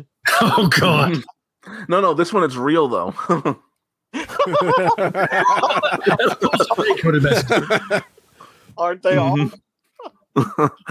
indeed, indeed. But um, I just don't know why they like did a why they ended the show with like a close up on some random guy going on a plane that like we've never seen before. We have like one sh- shot to like close season two and like let's just like follow some random Mr. Roman guy for no reason. You know, that's It actually remi- it reminds me of when season two of Young Justice ended. The very last shot was a close up of Vandal Savage's face. Truth. Business as usual. and and the end of Young Justice season three was uh like a waitress's uh ring. Mm-hmm. That's right. Or yeah, but it, technically a murdered baby if you count the post credits. Yeah. But I do believe when they were making this, they, that they did believe that they were going to get a third season. The idea being that Spider-Man always makes money. The show was doing really well on Kids WB. It was still on Kids WB when they were producing when they were producing these, and uh, then Kids WB went away, and the sh- and it went to Disney XD, which um, had shenanigans, and then then the whole qu- deal with uh, Sony and Marvel ended up as it did. And uh, honestly, this was stuff that was impossible to foresee. I mean, it was uh, it was a domino effect of bullshit. Well, and, and you might, Greg, you might explain the whole reference. So there's no sound because, like, those Yes, when this episode first aired on Disney XD, once again, be, because a lot of shenanigans there, most of the episode ran with music and sound effects, but no dialogue. To this day, Greg doesn't, Greg Weisman doesn't know why that happened, how that could have happened. Happened. We're probably never ever going to know, but as he described it, he envisioned someone in the control center booth at the network just sitting there talking to his friend, leaning with his elbow propped on a button that controls the dialogue track and and then about 20 minutes in his buddy saying to him uh excuse me do you uh is it supposed to be running without sound because the dialogue didn't kick in until just before norman blew up wow. I, I- I'm like picturing like somebody watching this and and like trying to make sense of it. They're like, oh no, this is like a concept episode. Like you know, there were people that were saying that it's like, of course, th- this is brilliant. Like you know, like I love this. We're supposed to like you know understand the story through their movement, through the score, through the movements, through the No, un- no. There- there- there's a perfectly reasonable explanation. You, you know how um for for that uh oh god was it Earth's Mightiest Heroes where they were gonna get the Spider-Man cast and they dubbed them over with the other cast. They, Yeah. they- when they were gonna air this, they were like, oh no, let, us dub it over. But they instead of getting a bunch of actors, they just had Helen Keller play all of the parts. that was a long way to go for that joke, but I think it worked. God damn it! hey i laughed Shut up. But you, but you hit it out of the park. Well played. Uh, I'm gonna be canceled one day for being on this podcast. Oh aren't no. we all you oh, can't cancel me. I'm already canceled. you can't cancel me i quit There's a lot of canceling going on. Oh god. And, like Tucker Carlson, like Joshua Lapham Bertone says that he stands for good values, but look at the company that he keeps. And you know what, Tucker? Fuck you, because you used to be the guy to stand up for bow ties. I notice you don't wear them anymore. You, you goddamn pussy. Put the bow tie back on. Okay. I was giving my screen the middle fingers if you guys could see me too. It was really weird. I suddenly got got like got, got, like the spirit of Rush Limbaugh entered me for like five seconds. I hope, give, I hope he didn't give you throat cancer. Oh Jesus Christ! Wait a minute, maybe that's why I was in the ER why- with that throat problem. And by the It way, was- Greg, get it right. It was lu- it was it was not lung it was lung cancer, not throat cancer. dear future people digging, I denounce everything being. Counts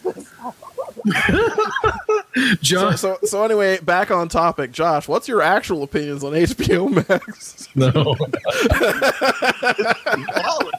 Streaming with plenty of programming content for the entire family.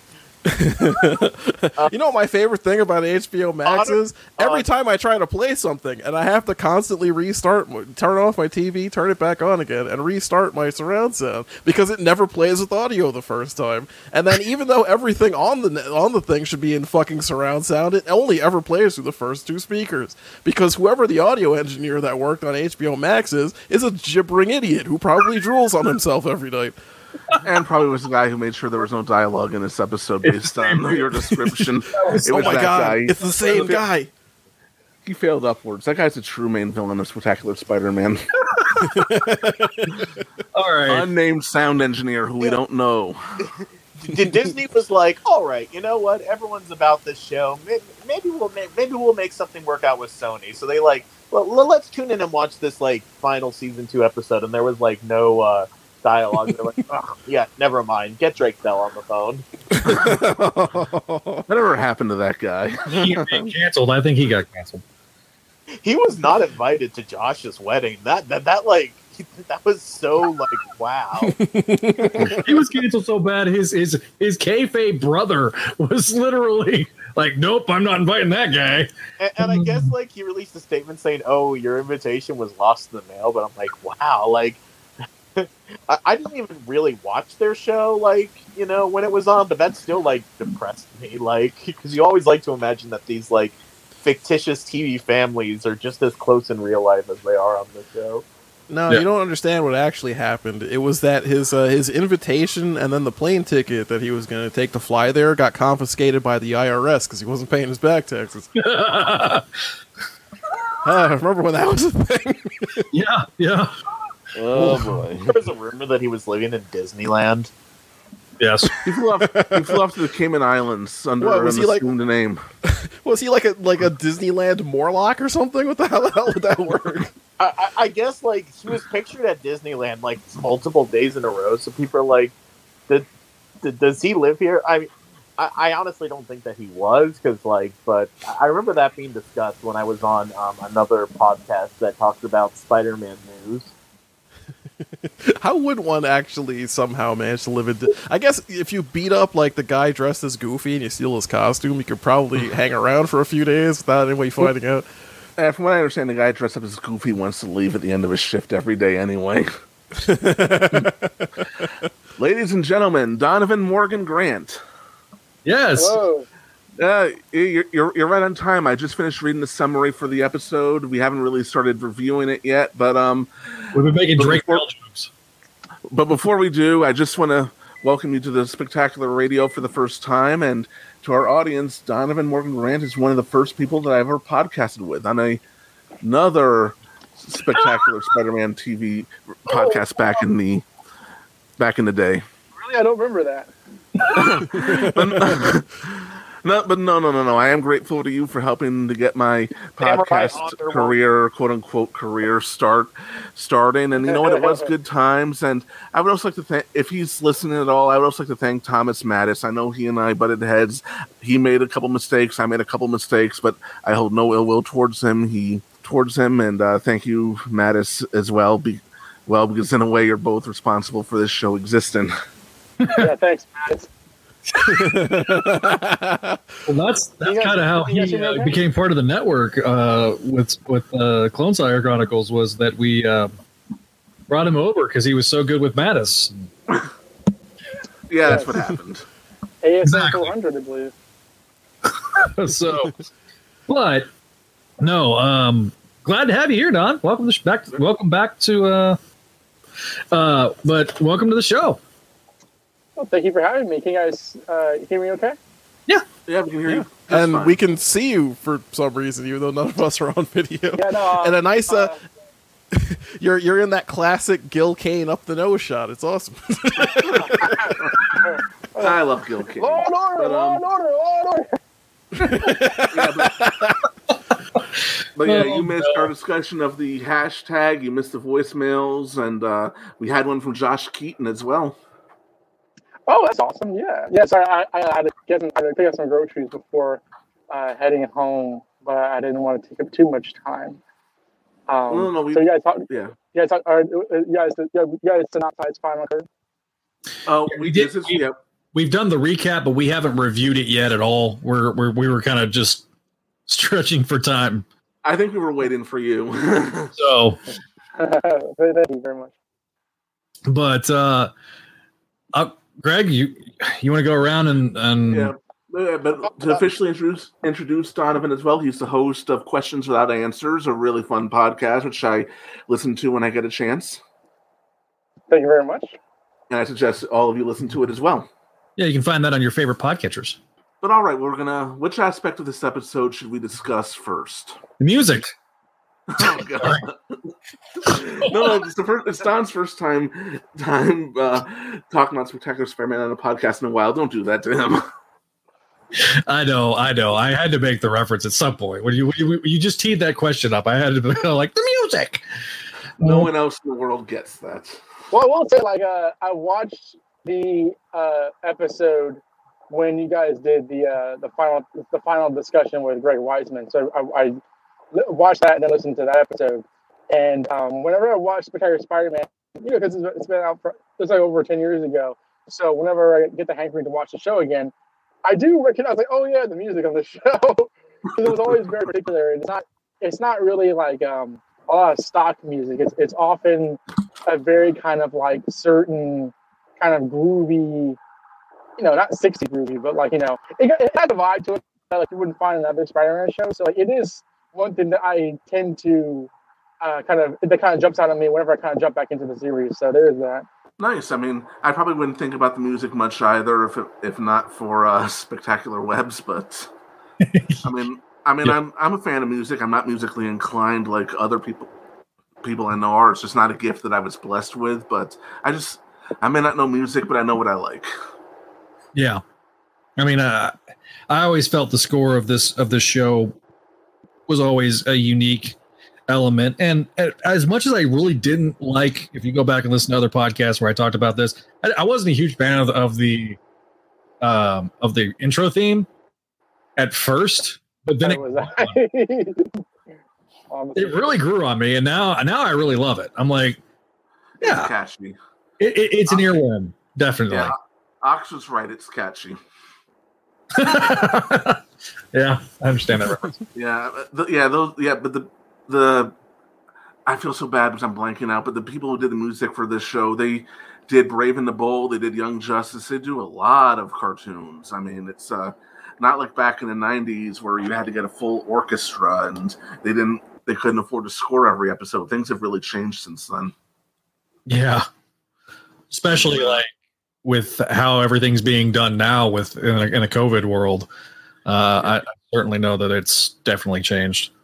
Yeah, I mean, I know, uh, I know, uh, Batman the animated series had the score by Shirley Walker. Gargoyles had the score by Carl Johnson, and uh, I'm going to assume that spectac- that uh, the '90s Spider-Man show also had a score had a score with an orchestra that they all got together over a couple of days and did as well, because really only Batman could at the time could afford to score every single episode. Right. To its to its betterment, by the way. Like there's a reason that everybody loves it. Mm-hmm. Not everybody.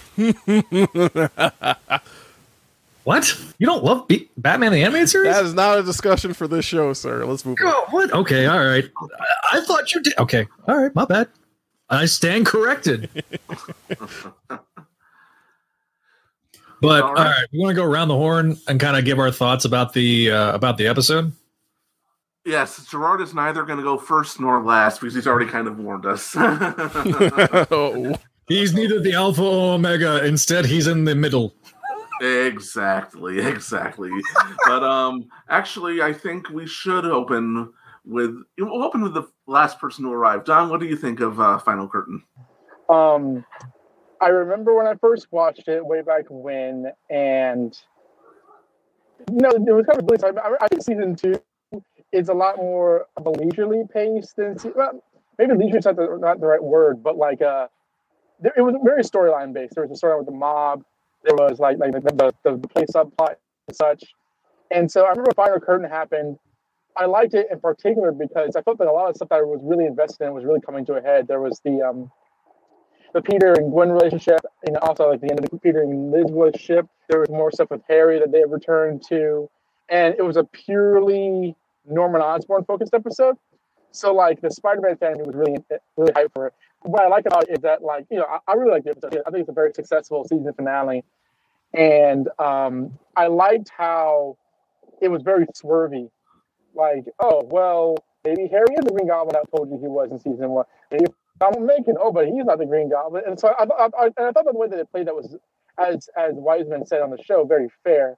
Um, one thing I, I can't get out of my head, and I think it's so cool when I when I rewatched a couple weeks ago, is when Spider Man's on the balcony and his spider sense goes off and like a bunch of like screaming pumpkin bombs go off, and then like the smoke clears and he's like have conscious on the line like battle damage. I I- I love battle damage Spider-Man. Like that to me is like both as a Spider-Man fan and someone as an anime fan. I think that's the coolest thing. And seeing Peter like really go through the ringer to me, it's not a proper Spider-Man story if he doesn't just get absolutely wallops. Oh Like yeah, before, uh, like, like, uh, in the first Raimi Spider-Man film, it never connected to me when I was watching the theater until the moment where he gets all beat up by the Goblin. Oh yeah, this is Spider-Man, and I think that they had a, Yes. a kind of similar vibe for me. Um, I mean, but overall, no, I think I think this is great. I mean, if anybody has any flaws with this, I'd be open to hearing them. But I've not really thought about it critically, uh, hardly ever, because I just really enjoyed what I saw. But like, I really do enjoy this, and um, I think it's a great ending. And like, even though the show doesn't continue, it feels like a suitable ending for a Spider-Man, a version of Spider-Man. It, it feels airtight to the very end. Oh, I agree. If I were to try to introduce someone to Spider Man's world, there are three things I would show them Spectacular, the 90s series, and probably the Raimi movies as well. Those are the three things I would say look at all this. This, add this all together. This is Spider Man. I'm in 100 percent agreement on that. I, I, I think um, this is a, a show. This episode, I before I did the interview with Greg Weisman, I rewatched it, and when I had binged through it whenever I got the Blu-ray, but it's been a while. It had been a while, and I found myself being surprised because, like, I don't have the encyclopedic knowledge that like Bashansky does, or sometimes, as been evidenced by parts of this episode, uh, I have bad memory sometimes. so uh, I found myself, oh, that's how they did that. Uh, okay, yeah, I remember that. So I, I found myself doing that as I was watching the episode. So I think it just everything really holds pretty well. I don't feel like there's anything that dates it the way other adaptations have had. Yeah, I mean it's uh, it's all very coherent. I thought they they played fair with the audience. Some people guessed the stuff way back in season one. A lot of people didn't. But what I remember also was sh- was I felt there was a shared experience going on in Spider fandom at the time. There were all always people speculating about this because some people didn't buy the ending of Uncertainty Principle. I was one of them, and I do remember on a couple of boards there were people literally taking bets before this episode was set to air in Australia when everyone was about to torrent it because oh, we'll talk about that, but um, over who the final result of the Goblin was going to be. Yeah, we can talk about that after we get done with the re- with the review of this. Um, Greg, I'll go ahead and go if you want me to. Go right ahead. So uh, this episode, I really enjoyed the the, the culmination of the mysteries. Um, I thought it, it treated the audience fairly. Uh, everything was organic and made sense within the realm of the rules that was already established within the series. I think it was a great ending to the season, a great ending to this mystery. And yes, I wish we would have season three. I think I think that's that's that's not just implied. That's I think that's just known now. Um, yeah. But, however, I think that the the series really benefited from, you know, being able to tell a complete story within the 13 episodes. Yes, the ending is like, oh, and then we shortly thereafter find out the news about what everything happened. But, you know, uh, I remember I remember rewatching this when it was on uh Jet uh, was it Jetix? Was it uh, what was the It was on uh it was on what used to be Kids WB. I forget what the Vortex, and they had that really weird horror movie commercial for it.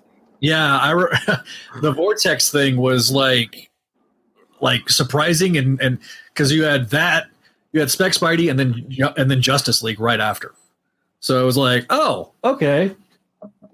I you know, I understand like that they got the rights to this property. It was really cool to to get up on a Saturday morning and watch cartoons again.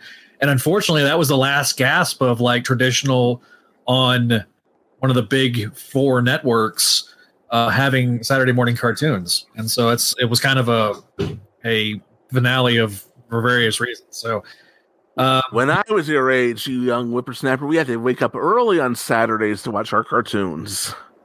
we also didn't have DVRs either that could record.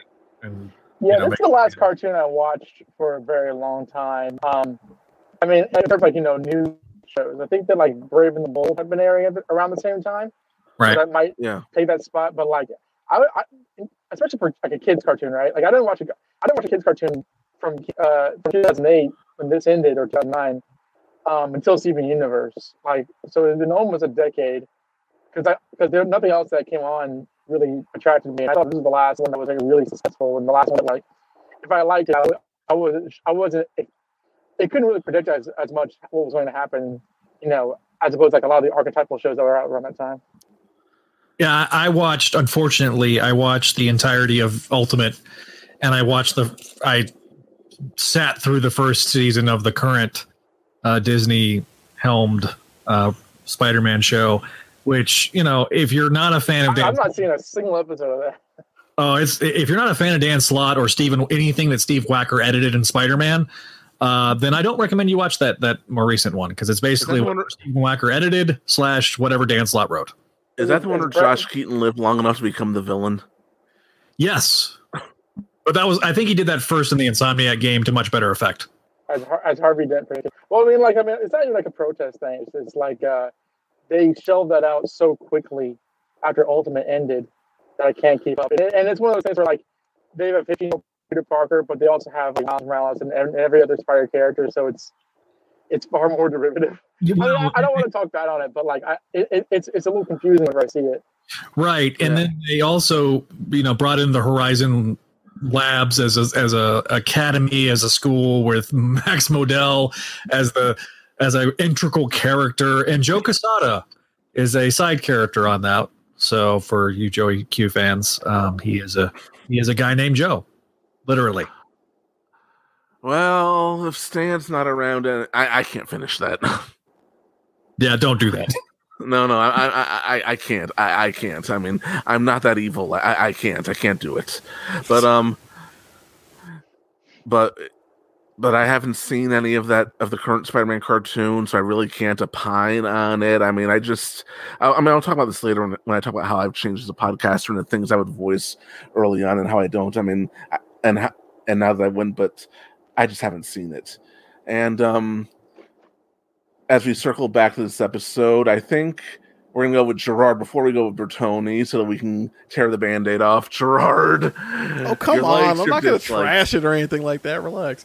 Um, Oh, boy. calm, calm, calm your tits. Uh, all right, let me just. I, I have Calm as usual. I just what? Calm those tits of yours. uh, as usual, I just have a bunch of like plus and minus bullet points here.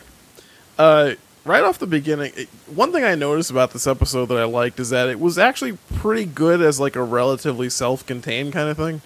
Like it'd been a while since I'd watched one of these episodes, and this episode is actually has enough exposition cooked in well. It's not like you know, let's all sit down and just immediately exposit the hell out of everything.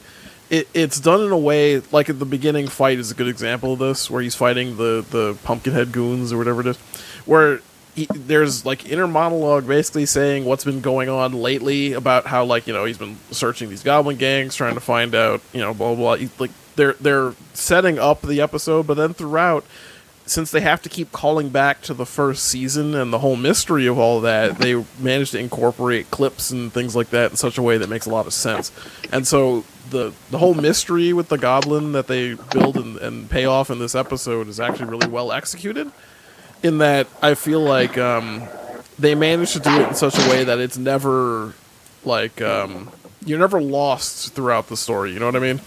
Mm-hmm. Um, I liked all the high school drama stuff in this episode with the breakups and like you know, okay, we're gonna get together, but first we got to break up with who we're with. So and they keep checking back with each other. It was like the only thing approaching a B plot in this episode. Yeah. Since it focused so heavily on the goblin, that was good for you know separating it all out. But um, the things that I ended up not liking about this episode really were that they tried to do a little too much with that whole ending bit. For example, they, they needed an excuse for Norman and Harry to be there, so that Harry's like, "Oh, I'm a, I have a helicopter license that we never mentioned until now, so let's jump in there." I actually had I actually had to do some research with someone when they said something about that, and I found out that in uh, New York State you can get your pilot's license at 14, which is weird because you can't drive until you're 16. And I honestly, okay, we're gonna put teenagers behind fly, behind behind aircraft. Okay, Act- ac- actually, I think for helicopters you have to be 17 though.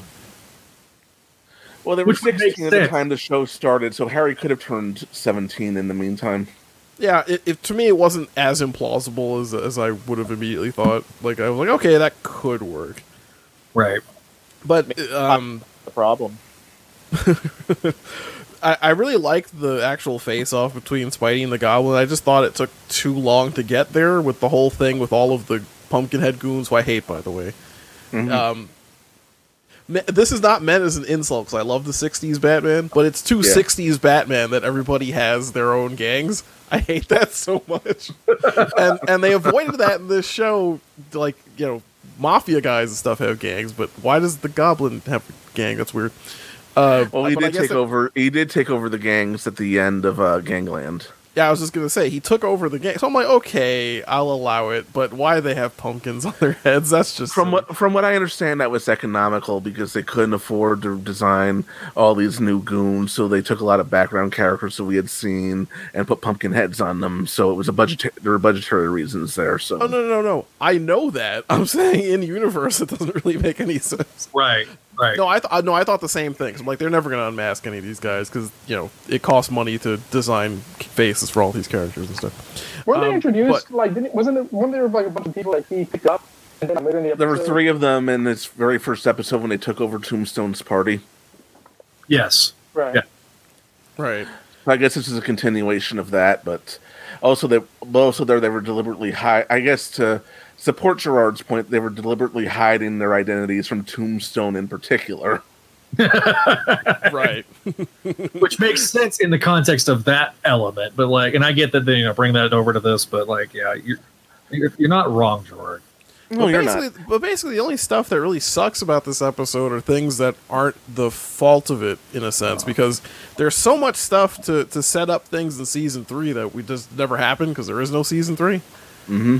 And it's like I can't fault the the writers or anything of the show for that, but at the same time, like so much time is spent setting up. Okay, the Connors are moving to Florida, and you have you know the the Norman Osborn is alive, and you know all uh, as we discussed in previous episodes, things like Roderick Kingsley and all that stuff, where I see all that stuff and I'm like, okay, that's good. It feels out of place in this episode, and I know it doesn't pay off anywhere.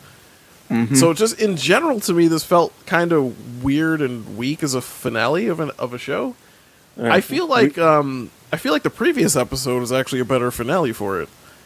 But I I'll be know. honest. If if you were to have a f an actual series finale, I granted I'm glad we got this episode for obvious reasons because there's an alternate universe out there where we didn't get a second season and everyone is debating who the Goblin is going to be. Right. but yeah, overall, I, I thought this was a really good episode. I just, um, I felt like as a finale, it kind of let me down. Damn it, Gerard! You were setting me up to expect the worst from you for this review. you did that on purpose, didn't you? Well played. Of course, I did. It was a, it was a sneak attack. Voting expectations, Gerard De La Tour. Dude, well done, well done, well played. I I definitely owe you a beer. Which you can order now in Texas and have it delivered to his house. yeah, DoorDash or Yeah. Grubhub Oh or my whatever. But, um, but yeah, I mean, I really, I, agree- yeah, I, I, there was nothing in there that I strongly disagreed with at all. I mean, obviously, we all would have preferred to get a third season. We didn't, and we know that um, thir- season three, Greg even said in our last podcast, Hobgoblin would have stepped in to fill the void, and um, actually, we'll discuss this issue more a little bit later. I'd like to turn this review now over to Mr. Bertone. Um, yeah, this was this was fun to watch. Um, it's been a while since I've seen the show, and uh, it all came coming back to me so fast when I rewatched this episode. Like I remember um how it captured the feel of the comics. Like this felt like a Spider-Man story, and sometimes when I watch other Spider-Man stories in media, like they don't they have shades of feeling like Spider-Man to me, but to me, like yes, this felt like um I feel like I could have read a comic book where you know uh everything that Josh Keaton was saying in his internal you know monologue would have been like a thought balloon or something as Peter was saying this. Like this would have been like a recap that they would have done at the beginning of a 1980s story, where at the beginning of every issue, Peter would just repeat what had been going on for the audience, and uh, I you can't know, believe it just- fighting the goblin. yeah, just the subplots and everything like that. Like I was like, oh yes, yes, this this is Spider Man. This is great, and how well they handled stuff like the emotion. Like even though you want Peter and Gwen to get together, like the show makes you feel sad for Liz. You know when uh when Peter dumps her and like she goes off and cries. I remember like feeling really really bad when I saw that back in like 2009 or whenever it was that I first watched this, and uh, and, and still feeling bad for her now. Like that was a very well done scene, you know, to kind of show you that Yeah. Peter's doing this for true love. Like people are going to get hurt in this story, and to which like I feel in this hypothetical like season three that occurred in like Earth two or whatever. Like I'd, I'd really love to like open up like a portal to like Earth two and just get DVDs of like the other seasons to bring back here and watch. But man, that must have been awkward because he didn't even get to be with Gwen. So now like he's like walking the halls and like Harry, Yeah. Harry's with Gwen and Liz is still uh, mad at him. Uh, um, you Yeah. know, all of that stuff. And I remember at the time, you know, the whole Green Goblin thing, like the debates about because. yeah, I didn't quite buy the whole Harry as the Goblin thing from season one, but I remember I was misdirected, and you know, I thought that maybe there was some twist that was going to be Norman, but I love that yes, people were guessing and there was all these theories. And I go back to um, I think it was John Byrne said this around the time of the Spider-Man uh, reboot. He was doing chapter one, and he like said in an interview that he did he wasn't even going to try and hide the fact that Norman was the Goblin when he was doing chapter one because he says even new fans know who he is now. So like, there's no point in making it a mystery. But this is how you make it a mystery. This is how you do it. Like, yes, it's obvious that Norman Osborn is the Green Goblin, but you know what? Greg Weisman and Victor Cook and co still managed to get us guessing till the very end. That was cool. And rewatching this episode, like, there's little clues to it being the chameleon with like stuff that he does, and you can even see like the way that he's reacting to like Harry like showing him the um helicopter and stuff like that. I love it. And then the whole like, do you think it could be mom? Uh, because that was a theory at the time as well. That shrug he did. Yeah, he's like, I don't know. That sounds weird, and I'm glad that like it was a kid, the chameleon because like I remember when he did that, I was like, why is Norman goofy all of a sudden? Who knows? and they and, and they played fair. In season one, we saw the chameleon disguised as Norman Osborn when he was um, hitting that yacht for a heist. Exactly. So uh, that was uh, ah, th- th- there there was so much great stuff in the episode. Um, Yeah, yeah I, I remember, uh, like when I was rewatching it, I was like, why? Uh, like like what Don said. Why why is Norman being weird? And then oh oh oh, you know, because I, I even had thought that maybe when they introduced Miles, uh, um, back in the day, like when whenever this was coming out, He wasn't creative when the show was out. yeah, when it was coming out, I was like, oh, well, maybe they'll do a clone of Norman and that'll set up a clone saga because that's me. And uh, I, I look for anything that sets up a clone saga. And as I've learned over the decade plus that I've been podcasting, is that maybe you shouldn't be hoping for those type of things because bad writers write them and Yeah. make you regret your whole life decisions. I've also got to say one of the things I like about Norman hiring the chameleon to pose as himself. I've seen Norman hire people to pose as the Goblin many times, but I kind of like the idea. But I almost prefer the idea that he hires someone to pose as him as himself because in a way he's almost giving away his identity when he hires someone else to put on the goblin costume. Apparently chameleon didn't know what exactly he signed on for here. Granted he probably figured out it was no, it was norman under that mask well before everybody else did but yeah so there was uh, there there was lots of fun stuff in this. So it's uh you know it's one of the great sins of the way that the world and corporate you know america works out is that we weren't able to get a third season but i like to fantasize about breaching into like earth 2 you know where we got you know that third fourth fifth season and those those movies, which I guess like I do remember him saying like in old interviews that yeah they were gonna do like DVD original movies, but then I heard him like say, "Oh no, that was never the plan." Like on Twitter. Oh no, no. What he said was is that they had hoped to do them like after this would have been they had hoped to do a DVD movie of Spring Break in Florida. Obviously, Yeah. with the Connors on their way there, they didn't get that. That would have been the next three episodes of the show. Exactly. That was like that arc was to set up um the spring break stuff and and like I didn't even it didn't even register with me that that was a thing until Greg mentioned it on an interview here. Yeah. yeah, And and he, yeah, and he mentioned DVD movies post the fifth season of the show that they had hoped to do if everything had gone that gone that's well. what I'm remembering. yeah, Yeah, one of- one of those would have been Sin Eater. Oh. yeah, I was gonna Oh yeah, because we had Jean DeWolff and Stan Carter in this show, didn't we? Like Yeah, we did. because one I thing have no Everybody- idea how they would do that in the children's show. Children's show. That- that- uh, everybody that was I was watching this and I was like, yeah, yeah, they didn't have guns on this show. yeah, everybody that like had a speaking role and even a lot of the background characters uh because like even there was a like Agent Wade, Agent Briggs. Yeah, uh, which is Joe Wade from the Clone Saga. Everybody that was on the show, pretty much, um, except for maybe like one or two background characters, was like a character in the comics. Eddie Brock's uh, roommate was uh, Josh, the like mil- you know Randy Robertson's like militant like black friend from uh, the Silver Age. Nice. Who appeared on the one cover, right? Yeah. My favorite black character in any comic book ever. nice.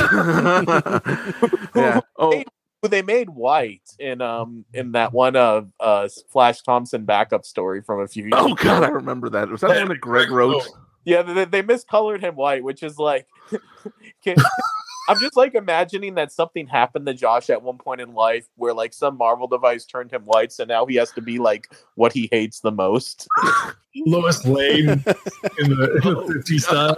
Oh, It, it, was that one movie? It was, it was, it was like like like We're getting canceled. two two heads on one body. It was, it was like it was like a soul brother and a white bigot on the same body. It's like in seventy. Like the thing with two heads or Oh. something. God, I know what you're talking about. I can't remember it. Mm-hmm. I remember that. I think, it was, I think Yeah. it was the 80s, actually. or how like before they created Black Lightning, the like original like character before like they like threw it out and created a new character was gonna he was gonna be called the Black Bomber, and he was gonna be like this racist, like you know, anti blah blah blah. But like little like I guess like when he falls asleep, becomes like a jive talking like black, you know, soul brother or something. That's a superhero. I was like, and somebody said like we cannot do this book. This would be horrible. Good Like, lord. Look up DC Yeah. Comics Black Bomber if you're ever curious about that story. Uh, I How about just that? How about might. don't do that. Yeah.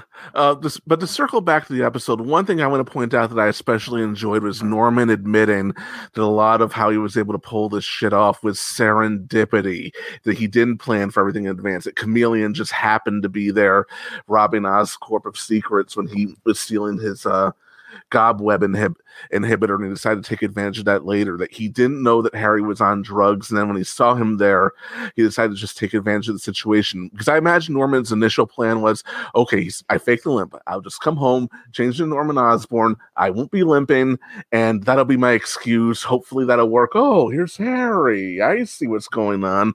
Because um in modern comics and there would be a tendency to have Norman, oh, I hired Chameleon to be there at that exact moment, and I engineered my son's drug addiction, and Yeah, Well, what, what he ends up doing. especially after doing Clone Saga Chronicles and getting like through the Osborn Journal and do and talking about that and how Glenn Greenberg was like trying to make everything fit and Yeah. making Norman a little more Machiavellian eh, that really wasn't his character at that point and and that shows you that yes you know Greg Weisman had the benefit of hindsight when he was writing this the series Bible and then the various parts of the episodes but at the end of the day like he still tried to stick with the the characters themselves and how they would actually react based on the early days of John, Stan, and and Steve. Yeah, I mean, yeah, Norman on his show is pretty Machiavellian, but he wasn't omniscient, which is how he sometimes comes off as in the comics. And Gerard, I know you've been critical of a lot of this. What do you think? What do you think of that? Of how they played it here, where it was him just being smart enough to take advantage of opportunities that presented themselves instead of being behind everything. Yeah, no. That the key thing is that it, it, it was he was taking advantage of opportunities. The problem I, I hate when they write characters um, where they basically have to possess a level of like planning for things that you wouldn't expect to happen be, beyond like reason. Like it's like oh it oh god. I, I hate to go to this the first example, but you know the whole like oh he planned to get captured fucking aspect of like you know that kind of thing, where Norman Osborn base whenever you write characters like that, it's based too much on coincidence. It basically borders on them being like omniscient, and I hate that so much. But they didn't do that with with Norman here, where it was like you got more of an impression that he was planning on the fly. Like okay, this didn't happen this way, so I'm gonna change uh, the limp is a good example of that. He he didn't plan to get defeated by Spider Man. that would be stupid. So so he goes in, you know, he loses. He fakes the limp because he's like, aha, I can I can use this later because he's already on to the fact that I must be the Green Goblin, and then you know he works from there, and then takes advantage of opportunities that present themselves. That works fine to me. I don't have a problem with that. Yeah, and, and it worked here. Granted, he kidnapped Harry in the last episode in case Spidey escaped his trap at the prison, but Spidey had already kicked his ass before, so he kind of figured he should maybe have a plan B this time. There's a line that uh, Norman has, and I guess this would have been Chameleon disguised as Norman, unless like they did like a switch at one point. But he he says something like, you know, he framed my son, and even worse, he stole from my company. Like he betrayed me. Well, that was Chameleon, but that is totally a Norman line. I like I like that. I was like, eh. yeah. Yeah, that, that's totally something Norman would say. Chameleon did his homework. He just missed one little thing. Truth. Which um I remember people were saying, why are they emphasizing that he won't apologize so much in the pilot? Because they were gonna do this. Yeah. No, I, I I think, you know, this really, even though the binging format really wasn't a thing at the time, uh, it really does when you do a big binge watch rewatch of the series it really all connects so much better than even some binge some some series that are set up to be binged do sometimes. And i, I think that there's uh, the continuity the use of continuity within its own universe is a really fun element of this series and kind of gets us to the the overall series thoughts i think greg well, before we get there, another thing I enjoyed about this episode, and we talked about this with Greg, was they played fair with Norman's quote unquote death and return. They okay, they let it they decided to fool us for two minutes and then show us Norman leaving as Mr. Roman. And we talked about that with Greg, and he said he wanted to play fair with the audience instead of trick us into thinking for at least a season, maybe more, that he's dead until you bring him back with his flashbacks out of the Osborn Journal of how he how he survived because he also thinks that death he said that death has become really cheap in comics and there was a time when if you there was no body they weren't dead and now even the body doesn't count but he wanted to play he wanted to play fair and uh yeah. he also really heavily hinted to us that if slash when they did kill norman off for real it would have been the imp- impalement on the end of the glider yeah like it wouldn't have been 20 years. He's not going to sit there and make us, you know, wait 20 years for to, to, bring back Norman. No, he gave us two minutes. So, you know, that that is, you're right. That was something that was very fair. And we do need to point that out. Um, but, uh, young Justice fans speculate about Wally West. mm. Oh, dear. Okay, that's a can of worms. But, um, yeah. Also, um, another thing I really liked, and we, and we brought up Liz. It would have been so easy to make Liz unlikable. She was a little bit in in the first season, but after she and Peter got together, she was actually a really cool girlfriend, and uh, it would and it would have been so easy to okay, we want the audience for Peter and Gwen, so we're gonna make Liz unlikable. We're gonna make her a shrew. I feel like most shows would have done that. The fact that they didn't and made you wonder in some sometimes wonder, Peter, why would you dump Liz for Gwen? I mean, I enjoyed that. This is my favorite. So different interpretations. I have different versions of the character that I like. Um, like I'm not a huge Gwen fan in the comics. However, I am a fan of Gwen in this series and the Emma Stone version, um, even though they don't have any real. They have very little to do with the Gwen in the comics. This this more so than than Emma Stone, but I this is my favorite interpretation of Liz across any medium. How Uh, many interpretations of Liz have there been? well, she was she was the He's in the '90s show for like. a Yeah, I do remember. I do remember that, and she comes out telling Harry that she loves him, and that's the first time they were ever on screen together. She she had problems. She like she confessed her love for Harry as he like tried to blow up her best friend. He was rotting in Ravencroft. Yeah, like right. Yeah, that, there was no setup and no build up there. No, I We love the we, we love the '90s show, but part of that love is also making a little bit of fun of it. we we do it from a place of affection. that that that Liz had psychological problems because Harry was like trying to blow up an entire wedding party to marry Liz's like best friend, and she's like, "No, Harry, you and I should be together." It's like, okay, this is clearly a toxic like Liz. You do better, Liz. Well, that certainly sounds like JM DeMatteis's Liz. I wonder if he wrote that episode. Uh, no, I. But like the only other Liz I think we've seen has been the uh, the Liz um, Toomes that was in the uh, MCU. So Yeah, right. Oh yeah, yeah, yeah. Keep forgot about that. I mean, Liz Liz Allen, different last name than her father for some reason that was never explained.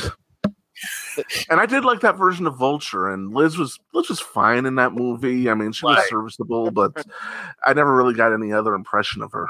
they didn't give her a lot of depth. She's just like, No. ooh, girl that Peter lusts after as a senior. But for some reason, thinks you know either takes pity on Peter or legitimately thinks he's cute, which you know, fine. But or both. I mean, Liz is not really like the deepest supporting character that's ever been in Spider-Man in the first place. So. That's exactly. There's not a whole- there's not a ton of depth to that character. Like she's you know Harry's wife now, and that's what she's pretty much been um, th- throughout most of the comic era uh, of the character. So Yeah.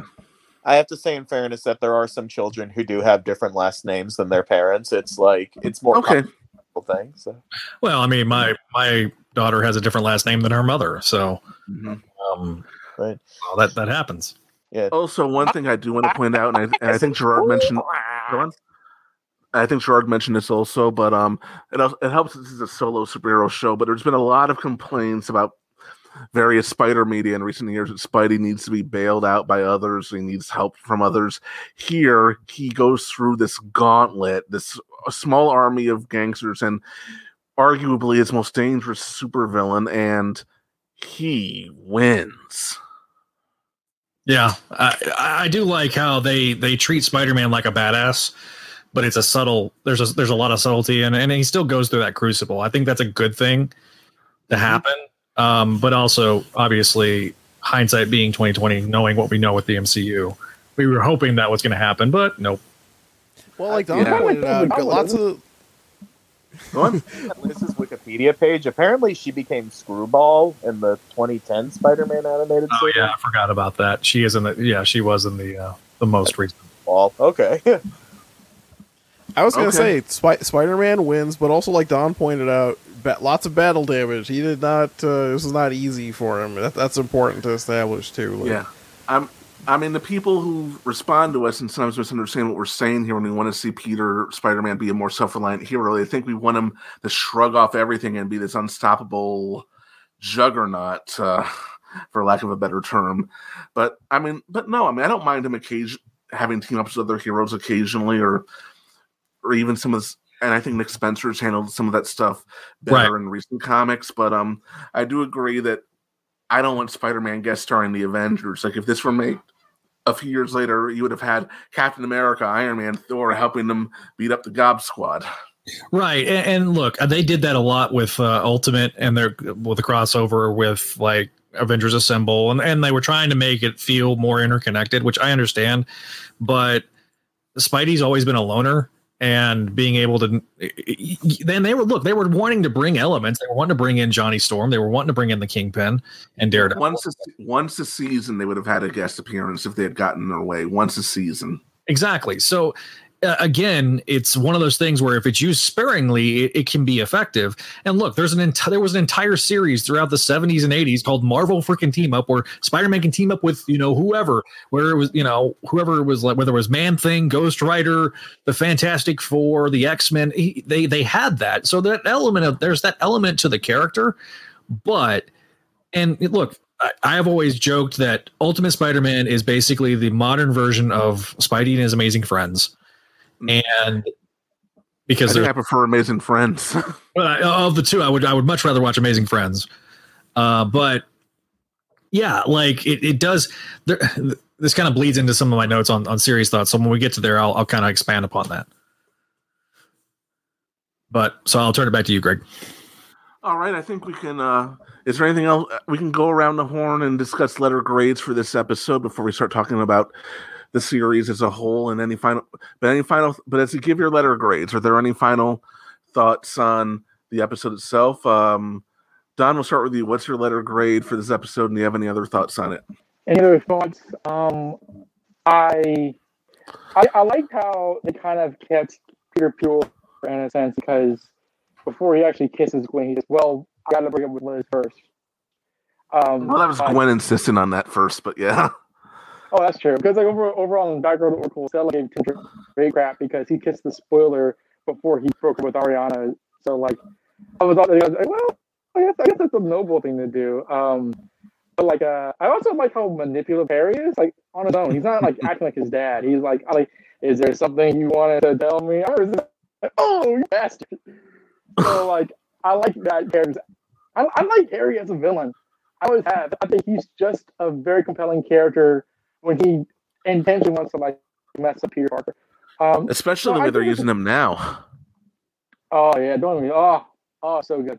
So no, I, I'm giving this an A. Um, I want to, I want to hear what Gerard, Gerard's going to give it because I think that's the most, not the least predictable of grades. Yeah. All right, Gerard. Any final thoughts on this episode and your letter grade? Uh, th- no, like um, I I really like this episode in general. There's a couple of like nitpicks with like the gang and stuff like that, but generally speaking, the only thing I really hold against is that I don't think it's a very good finale for the show, and I feel wrong holding that against it because it was obviously written with the expectation there would be more. Um, so I I think I, I want to give it like a B B minus somewhere around there. It's a good episode. I like it. Good. Okay, it's not an F. I, I, I don't think you did. You give any Fs on this show? I, Oh, I ha- I had to have given the the I think you gave you gave more D's. Is even when he when there was an episode he didn't like, as I recall, you always found something positive to say about it, which wasn't always true with modern comics you've reviewed.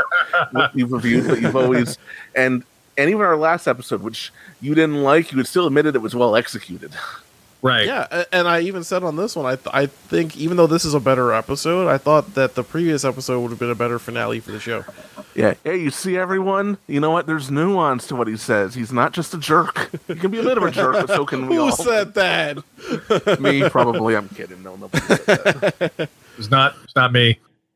Yeah. but no, I'll, I'll give my grade really quickly. Uh, but uh, for me, this I give this an A minus. I think it's a really fun episode. Yes, I understand what Gerard's saying, and Gerard Gerard is right. Um, you know, grading it as a series finale is kind of hard to do. I trying to grade it for me as a as a season finale of a canceled show, and to me, I think it does a pretty good job of wrapping up most of the elements for the season. Um, I, I love the callbacks, and I love the the fact that it did a really good job paying off the mystery of of the Green Goblin and being able to execute that. Because far too often, I think people tend to forget unless you go back and read through the Ditko era and to the Romita era. Obviously, you, you you don't realize that there is a bit of a mystery to who this character is Yeah. and you know now we just accept everybody knows that norman osborn is the green goblin but for the longest time there was you know there was nuggets and hints and no for the record ditko did not leave because stan wanted to reveal it to be norman ditko was putting little little hints and little elements that it was May So- I? I have a feeling that if Ditko did not leave and they resolved that the way they were going to, it would have been more of a mystery as well, with more uh, red herrings coming up, more suspects, and right. And uh, instead of Norman just I seem to remember that there was like Ditko would have re- his preference would have been to never reveal who it was and let it just be that mystery because but even Oh, you so- can't do that. You can't do that. yeah I, I, so I, but I've also heard that you know I, I remember a letter he he wrote to some random fan. He's like, of course I set it up to have a you know the payoff with the with the Norman Osborn. So again, you know, for those that don't read that maybe only read Ultimate Spider-Man or God forbid only read Chapter One, like this the the way that that Weisman did this, I think really really was effective, and as a result, I think I give it a much higher grade as a as a result of that. So yeah, definitely a, a great payoff to that mystery. And again treating your audience fairly setting up red herrings doing it right. Um and i i feel like the spiritual this is probably well we'll get to that in a second. But yeah a a minus for me. Josh I'll give it an A. I enjoyed it through and through. This felt more like spider like the Spider-Man stories that I grew up reading than uh you know the last few Spider-Man movies. Um and, and that and that includes the Andrew Garfield ones. No offense to Andrew Garfield, you know, just like this felt like Spider-Man's world. This felt like, you know, the comics I grew up reading. Like like I said, I could easily have imagined like these scenes recreated that way. It had the perfect balance of action and the supporting cast and a good mystery. And, you know, even though the ending didn't wrap everything up in a nice little package, that's what Spider Man comics are like because these are serialized storytelling. So um, I give it an A. I give it an A also. I thought it was a very solid episode. It, as we've said before, it played fair. It juggled a lot of balls in the air, and honestly, as an episode itself, it caught them all. It was a great season finale, not an effective series finale. I actually think that the season one finale with Venom would have made a, been a more effective series finale if it had stopped there. I'm glad it did. I'm glad we got this season in this episode, but but for what it was, like I said, I give it a solid A. I think that all the characters were per- were almost perfectly utilized. This is um people know my favorite villain in Spider-Man is the Norman Osborn Green Goblin, and I think this is the best adaptation we have gotten of him. I mean, the '90s one is fun. Dafoe was fun. W- was fun also. There's a lot of great things about those, but um, I, I don't feel like they nailed every aspect of it at least for me. Whereas here, I felt we got something really definitive, which in some ways has surpassed even some of the source material itself. Because as much as I enjoy Norman Osborn in the comics, there's been a lot of bullshit with Norman Osborn in the comics. I think we can all agree on that one. Yeah, uh, I mean, I'll I'll I'll say this: I feel like the current Spencer run has done a very good job with Norman and given Nor- Nor- Agreed. a lot of depth and nuance. I mean, if you want to hear more, obviously go listen to Spidey Experience on the on your favorite podcatcher or on YouTube. Um, but and you'll hear me occasionally, Greg, be able to talk about it. But yeah, no, I, I think that that yeah, you're right. Norman Osborn is a very well-rounded character, but there's a lot of there's there's a lot of g- bad, especially with the more recent stuff, than good. So I definitely agree with that, Greg.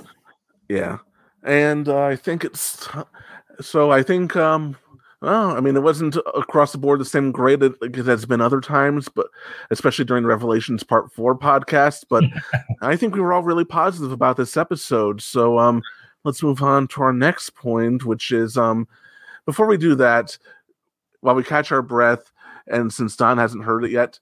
Zach, why don't you play the shout outs through the years one more time? Yeah, one more time. W- once more for the band. And all right, so here it is. The again the shout outs over the years. Hi, this is Vanessa Marshall, the voice of Mary Jane from the Spectacular Spider Man, and you're listening to Spectacular Radio Podcast. Face it, Tiger. You just hit the jackpot. Hey, what's up, everybody? It's the Spectacular Spider Man, and you're listening to Spectacular Radio. So, uh, yeah, check it out. Not sure who this Josh Keaton guy is, though. Greetings. We are Venom. Why listen to our not so spectacular Spider Bro when you can listen to us, Venom Radio? We like the sound of that. This is Sergei Kravinoff, Kraven the Hunter, and you are listening to Spectacular Prey Radio. If you don't listen, you will be the next prey I hunt. This is J. Jonah Jameson, publisher of the Daily Bugle, and you are listening to a bunch of degenerates glorify a masked menace.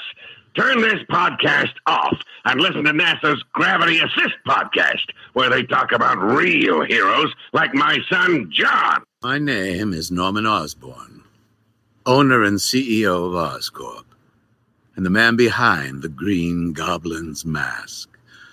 Don't apologize for listening to spectacular radio. I never do. Hello. Good evening, mon frere.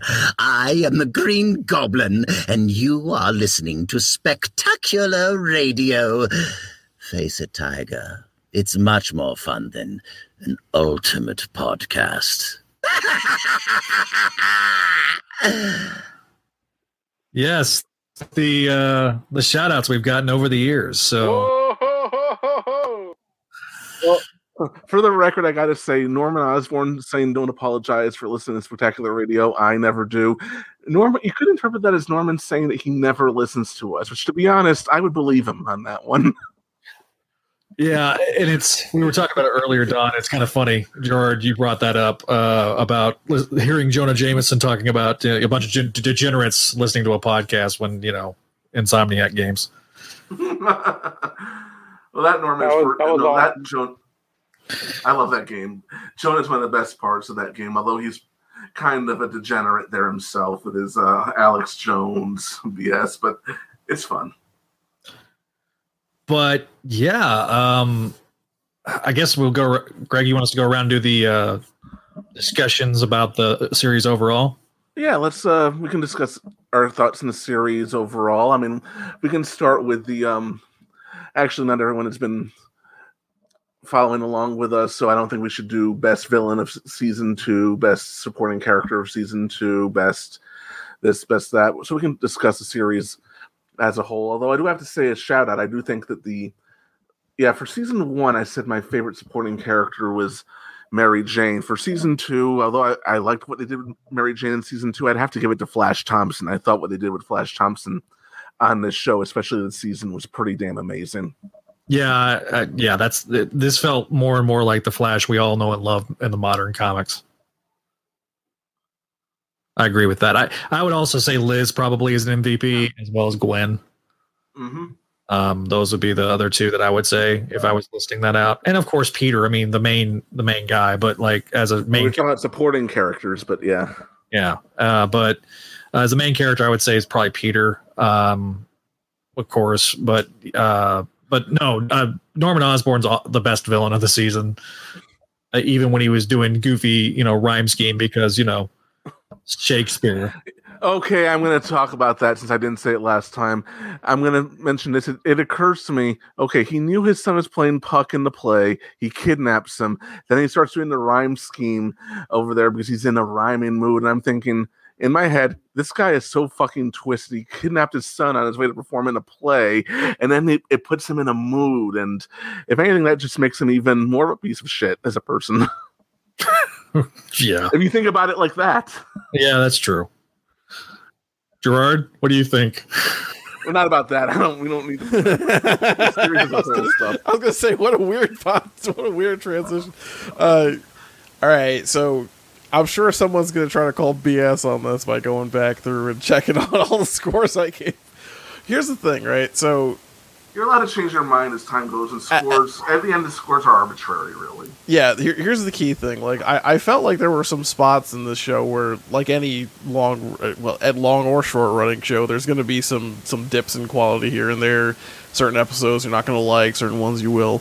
Um, so this doesn't bear out if you like try to go through and average it out. But this is one of, if not the highest quality overall that you can expect from a Spider-Man show. We all love the '90s show but that's half of that is just to make fun of it. that all the goofy shit that's in there and the lack of throwing punches and, and the constant reuse of stock footage. We all love that shit. Um, well, like, but like, and and yeah, you could say like you know the the, the '80s syndicated one was great. Yeah, sure. This is probably this has to be the best Spider-Man animated series, right? I mean, I I, I don't know if if you guys are going to want to try to make that argument or not, I'll just leave that open. But Um, I'm Um, not gonna. I'm. Not, I'm not gonna make the argument. I mean, it's definitely my favorite because at the end of the day, this is uh, wholly subjective. It's one of the things I've alluded to before. At the time I started this show, I'd have said, "Oh yeah, this is fucking the best." If you don't agree that you're wrong, but I've also pretty much come around on this sort of thing. I mean, I still love it. My opinions on the show haven't changed over all, but my but it, oh, but everything is going to be someone's favorite, and for them, it is the best. It's something that Greg said last time. For him, his sec- his favorite Spider-Man show is a '60s show because that's the one he grew up with. I mean, he knows it's uh, dated and cheesy, but you're never going to convince him that you don't love it. And that's pretty much how I view this. Every what he said, every show is someone's first Spider-Man cartoon, and you're going to have a appreciation for that. And and let's be honest, also, I'm for as much uh, as we laugh at the '90s series and make fun of it, it did a lot right. It did a lot right, also. I mean, Right. Absolutely. I mean, I consider it the second best Spider-Man show, but Yeah. anytime someone, in, in terms of quality, I mean, I know Gerard said that in terms of overall reach, this is not one of the top three, but in terms of overall quality, in terms of introducing people to Spider-Man, it's this in a '90s show. I mean, people are go- always going to may debate which one over the other, but it's always going to be one of these two. No, and I, I kind of feel the same way. And I, look, I agree with Jordan. I feel this is the best Spider-Man show. If I look at it from a pure objective prism, as somebody that's watched ninety percent of the Spider-Man animated film or animated films, animated series, um, I have, I have, I can find good in most of them. Not all of them, but most of them. But I feel like this one, in terms of being an, a a direct adaptation of the Spidey comics. I feel gets it the most right. Yeah, I would put then the 90s show and then probably um, the 60s show uh, third in, in, in that realm. It's, it's one of those things where, yeah, if you look at most top 10 lists that of people like that are our age, they're going to put this very high up there. Um, but I feel like it got so much right as a series and it really felt the uh, everything else. I, I just feel like it got so much right with this particular adaptation, and, and I feel like it, get, it gets the spirit of the characters right. Sometimes adaptations they take liberties because they're adaptations for by their very but I feel like this series gets the the spirit of every one of these characters right. It takes the best elements of them and makes them work and makes them fit and make sense. Hmm Even characters I don't enjoy elsewhere, I've enjoyed here to one degree or, or another. I mean, I mean, I've talked about Venom before. This is my favorite version of of Venom, to be honest. I mean, I don't know what they're doing with him in the comics now, and I'll admit I didn't see the live action movie. I mean, I might see the second one because even though I'm not a, a big fan of Carnage, I do like Woody Harrelson, so I'm kind of curious to see how he does Cletus Kasady. So I'll say this: if you're a Venom fan, the Ven- the current Venom comics are the best Venom comics ever written. But I feel like this and the '90s show are the two best adaptations of Venom ever done. Yeah, yeah, definitely.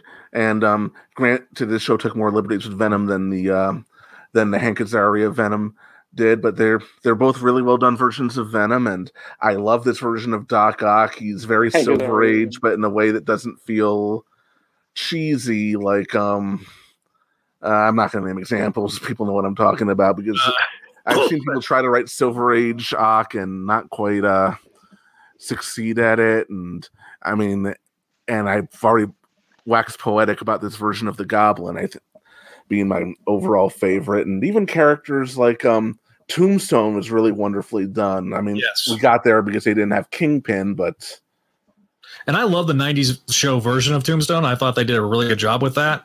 well, that's also more faithful to the to Yeah. uh the to Conway Tombstone.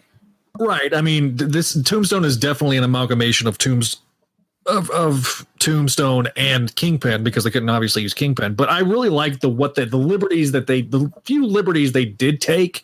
I felt made sense for the various characters. Yeah, and I keep trying to think because Weisman always said that he would have kept asking about Kingpin anyway, and he would have liked to have brought in Kingpin in season three if they'd been able to and set him up also as a rival to Tombstone. And I'm thinking, I like to imagine ways that could have worked. I mean, obviously, a way to play it is you could you could use um, the whole Vanessa and Richard Fisk thing by making Kingpin a family man. I don't think uh, I don't think Tombstone's daughter from the comics existed when the show was on yet. The new Beetle. No, she hadn't been introduced yet. She wasn't introduced until Nick Spencer's uh, Superior Foes run. Hmm because I, I don't know. I could see this uh, version of Tombstone having a daughter in, in law school. Agreed. but and a supporting cast. I mean, we've talked about how obviously with MJ they were playing the long game with MJ that we all enjoyed from the comics. I mean, even Greg said he hadn't settled one way or another recently on whether or not she knew he was Peter was Spider-Man all along. He was thinking about it, but um they've played it fair so they could go either way, I think. Yeah, I agree. Um, 100%. I, I the, the supporting cast I think is pro- I mean the 90s show was really well rounded. Um uh it's been so long since I've, I've seen the 60s show so I can't I can't comment but like I I- I feel like these the 90s show and Spec really got the supporting cast of Spidey right. The classic supporting cast of Spidey right. Wasn't Mary Jane George Stacy's daughter or niece in the 60s show? Yeah. Yeah. hmm And uh, overall, I also want to hear from Josh and Don, the two guys who co- who co-created with John Wilson. I mean, ASM classics. I mean, you two have been Spider historians. I want to hear about. I want to hear what you think about this show in its place in Spider-Man's history and how it handled the, the character characters and the history overall. I mean, you've alluded to it here and there, but Rock, paper, scissors. Uh, Josh, go. go first? Yeah, sure. um, yeah, no, I think I pretty much summed it up when I was reviewing the episode where like this feels like, you know, very natural. Like this could have been a- a Spider-Man comic. It's structured the same way and it gives the right attention, you know, to like the supporting cast and, you know, and humanizes them and gives them depth. Like I really like this. Um, I'm always gonna like the '90s show more, and that's just due to the fact that that's what I watched when I grew up, and it's what got me into comics in general. So like, you can't take that away from me. But like, no, of know, course not. was this a better done show than the 90s show? Oh yeah, probably because like we didn't like, you know, cut animation costs by doing like flash like 2 minute flashbacks at the beginning of every episode and uh Yeah. footage and uh you know, n- like when Norman faked his death in this episode, he didn't like fall into a time dilation portal and like stuff like that. Uh the time dilation portals. Uh, Those are hilarious. Also, Don, you missed this earlier, but I'll do it again. Uh, I I have the. Uh, so anytime we have it, shocking. There you go, buddy. yeah the, the music and the opera but like this uh yeah it, this this was well done like this you know and and one thing i like about a good spider-man story is that you always feel like peter parker is in over his head like all of this you know gang war stuff like he's just a kid in high school trying to like make his way through it and this gang war stuff is like all beyond him and uh the show did a good job of that so um like i said it's one of the great sins you know of our uh you know entertainment you know corporate america that uh we couldn't get more of this um and but but alas you know that's that's the way it goes and we can only imagine what earth 2 was like where this went for five seasons and got everything else and uh Yeah. I mean, I'll also be honest, like we said when we've compared two shows, I've gained a lot more sympathy for John Semper and what he had and the situation he had to deal with when he was there at the time with especially with Avi Arad. I've read some of the interviews and while I've got some of my opinions on John Semper, I think he did the best he could under those circumstances. I mean, it sucks when the producer of the show doesn't even get final edit like Weisman did on this show and his other shows because then you end up with things like scenes in the Six Forgotten Warriors where the scenes are clearly out of order. Right, right. Oh God. But, uh, and I mean, I gave him some shit in the past, John Semper, and I kind of regret doing that. I mean, I still wish he didn't take try to take credit for everything done with Spider-Man since, or even a little bit before. But uh, let's just consider that a character favorite- quirk. My favorite is when he constantly brings up, "Well, I invented the concept of the Spider Verse. Why doesn't anyone give me credit for this?" The funny thing about that is that anytime someone says something to Greg or Vic about this show, and this was brilliant, that was brilliant, he says, "Thanks, Stan, Jack, and Steve. They're the no Stan, John, and Steve. They're the heroes." Yeah, they've always treated this like they were stewards of the character, and I think the approach of the and I think that shines through the respect that they pay it, and I that's I think something that if if nobody takes anything else away, and, and this is your first time listening to the show and you've never watched an episode of, of Spectacular Spider-Man, which you know get you a VPN and stream it on Netflix because it's not available in the US, but it's available everywhere else. It seems. Um, wow, it, it's true. I mean, get you a VPN, uh, but like, or get the Blu-ray. Like they, these guys and girls and gals and everybody that was involved with this show all treated the characters with reverence and respect. And not saying that other shows don't do that. Don't don't put words in my mouth that i'm not saying. But you can really tell the tender love and care that they had especially with greg. And i think that just permeated throughout the rest of the of the cast of the writing staff of the producers and everybody involved that okay the the the way Greg's treating this character is with love and respect, and he does that with any and all adaptations he does. I think he does that with with Young Justice. Yeah, um, one of the things. Yeah, one thing he once said to me in an email at one point is that he thinks that any property worth rebooting is worth respecting. Exactly. I mean, and a, a larger point, Spider-Man's a character in pop culture. It's been around for sixty years now. He's going to be around long after we're dead, assuming global cataclysm doesn't kill us all before then. But I mean, at the end of the day, Stan, Steve, and John Romita created this character. Everyone else, whether they made a movie, a TV show, or even or even anyone who has written it since then, are temporary custodians. Yeah. I mean, yes, they've done, you know, you got guys like Conway that did things. Yeah. Stan left. You did you had guys like DeMatteis that got into a lot of the psychology of the character. You got guys like DeFalco that introduced a lot of, you know, bombastic stuff and and everything. Even even you know a guy like Denny O'Neil who isn't known as a Spider-Man scribe. I mean, Madame Web, uh, such an integral part of the '90s show. He introduced that character, the the Mud Monster. You know, uh, with Which the, he said they were going to do in season three or four. Yeah, I, know, I remember when he said that. I, I was like, what?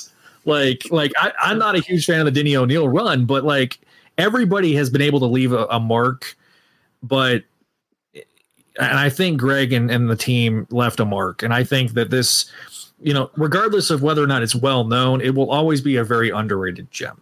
Yeah, I agree. Also, I knew we were in good hands when uh, Nick Spencer said in an interview that his favorite adaptation of Spider-Man was this show, and his favorite Sp- Spider-Man scribe was uh, J.M. DeMatteis. Yes. I got told in the letters page of ASM that I was a kindred spirit of Nick Spencer. So maybe one of these days I interview him and find out more. But um, I do.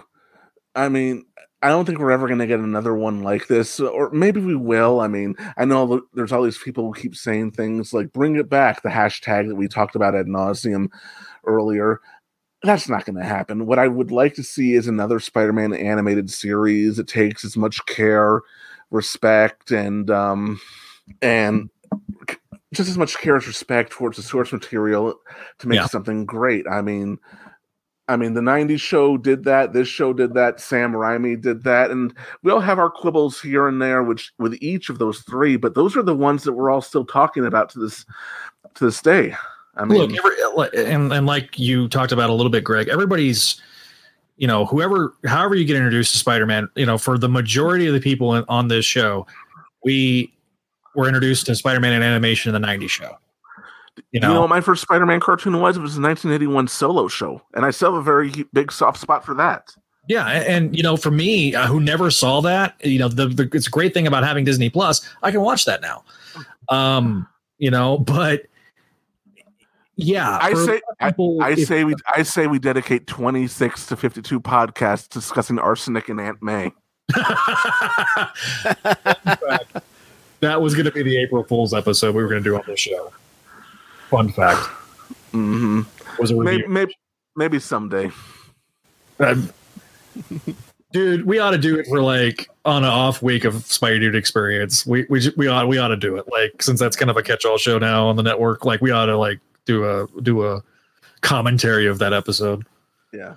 Oh, here's a question overall to the board. I mean, uh, we talked about whether or not the whole thing with Mary Jane could still be done today. What Peter not knowing what she looks like because two thou- we said at the time 2008 was really the last year he could do that because social media was only just beginning to become a thing, and now Peter could just go on Facebook or um, Instagram and find her. I mean, a girl who wants to be an actress and a model, there's no way she's not going to be on social media. So, so there, You so could there have we are. But catfishing, Greg. I mean, that catfishing is a thing. that's also true. But um, do you think it's still possible to do the Green Goblin identity mystery, or was this also the last time? No, I think if you, uh, I think that there's there's a blue a obvious blueprint here. Um, you know, if you set up a, if you if you do it, you can anybody, you know, yes, you're going to have those people be like, it should be Norman Osborn, and then of course, if once once revealed as Norman Osborn, they'll be like, I knew that all along, and they'll get on Twitter and and rant about it. But no, I think you can do that. Gerard, what do you think? Oh, gee, see, here's the thing. You you always can do stuff like this. My fear is that if they ever try to do this again, it would just get more and more and more convoluted in order to try to justify the the actual history of it. Right. That's what my fear would be. We'd be like, aha, well, it's Mysterio and Chameleon working in conjunction with with this and that. And it's like, oh no, like because there is a point beyond which you, Yeah. you just kill credibility of it. The great thing about this is also the simplicity of it.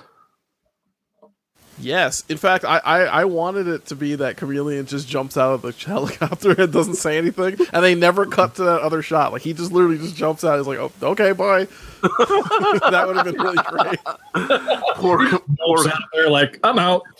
Yeah, he's he yeah he's committing suicide before Mary Jane and Aunt May can kick his ass in a few years. I think that you can you can still do a Norman Osborn Green Goblin mystery if you write it well. And honestly, you can come up with a reason why Peter doesn't know what Mary Jane looks like. Maybe she, you know, uses a different name on social media or something, or maybe I, there's a good writer can come up with can come up with a way. Yeah, I mean, come on. I mean, come on, guys. How long did it take before you knew what I look like? Because I never used my own picture on Facebook for like the first like ten years I was on Facebook. Yeah, but you're also not trying to become a model and an actor. But in fairness, does every version of Mary Jane have to be trying to become a model and an actress? That's true. I believe now the popular thing. I know the Ultimate Cartoon did this. I haven't seen it, but I know they did. I know the Insomniac came to this where she wants to be a reporter, but, which I have mixed feelings on because it makes her a little bit too Lois Lane. But Yeah, the, there's too many like reporter love interest characters in comics. yeah I, I think it's it's something that was very much a product of its time but yeah i mean you could you could there's things you could do i I- i feel like he, he finds her on OnlyFans. Oh, oh no face it, Tiger. You jackpots. hey listen everybody's got to earn a living somehow okay by, by the way, I love that Steve Blum said that line as the Goblin. well, half of that line. Again I, I- I don't think like greg did you ever script those Uh, the ones for the people we had on the show, I scripted for um, Alan Rachins and Steve Blum, who we were never able to get, but were nice enough to send those. They did those on their own. That's what I thought. Like, I, yeah. Uh, oh, uh, again, you know, I think, I think, I think the only way you do a quote unquote season three of Spectacular is if you bring Greg and Vic back on and then let them kind of do things that on their own way. But also, them- in an alternate universe where um, Sony never gave back the rights, but I, I don't know. I'm sorry. I just I'm tired of that topic. I know, I know, but like, like again, the fact that we got the 26 episodes we got is a Yeah. testament to to the hard work of everybody on this show. And I think sometimes, you know, when we talk about this, we need, you know, season three. Why wasn't there season three? I think it diminishes somewhat the the fact that we got the 26 episodes we got. Like, Yeah. let, let, let's let's promote the show on Twitter and talk about those things and, and support the show. But let's not again lead people astray into thinking, oh, well, we can get a season three if we just you know you know tweet this hashtag or binge it on Netflix and or, you know using uh, a VPN to you know stream it from Australia. Yeah, th- th- yeah. That this was different. This was never about bringing the show back. It was about celebrating the show, discussing the show, keeping the conversation going, and I think we largely succeeded at that. Hundred percent agree. I got a question Alright. for you, Zach. So speaking of Um, uh, goblin goblin mystery stuff, when uh, when when he got his mask pulled off in this episode, did you think the same thing I did? It's me, Austin. I knew that there was going to. I, I- I mentioned earlier. I wondered if there was going to be another wrestling reference. Yes, There there was that small twinge of me that went, "Mm, "It's me, Austin," and I went, Any- anyway, sorry, you could, uh, no derailment. But by the way, I Um, have to say that shot was so well done. You see the the mask on the floor. He looks up, and we're looking to see what they see, and that was really well boarded. I, I like how it, the perspective was done, and I, you know, I there was things, and again, like I said earlier about this show specifically, like the the podcast, not the not the animated series.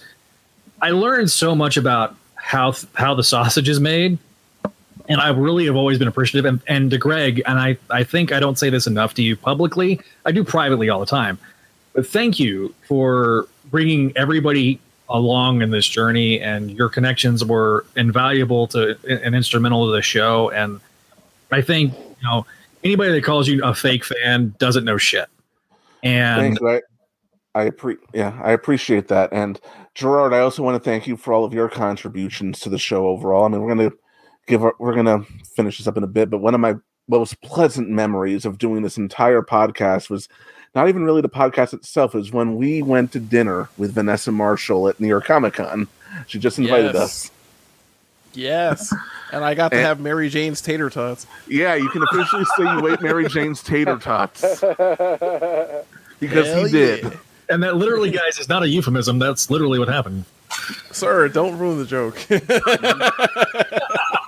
mean, well, I've had I've had the pleasure of meeting in person almost all of the people that we've had on the show, but um, but with Vanessa, that was just great. That was it wasn't exactly one on one. There were other people there, but we got to talk to her. We got to uh, really converse with her. She's a really pun intended spectacular person.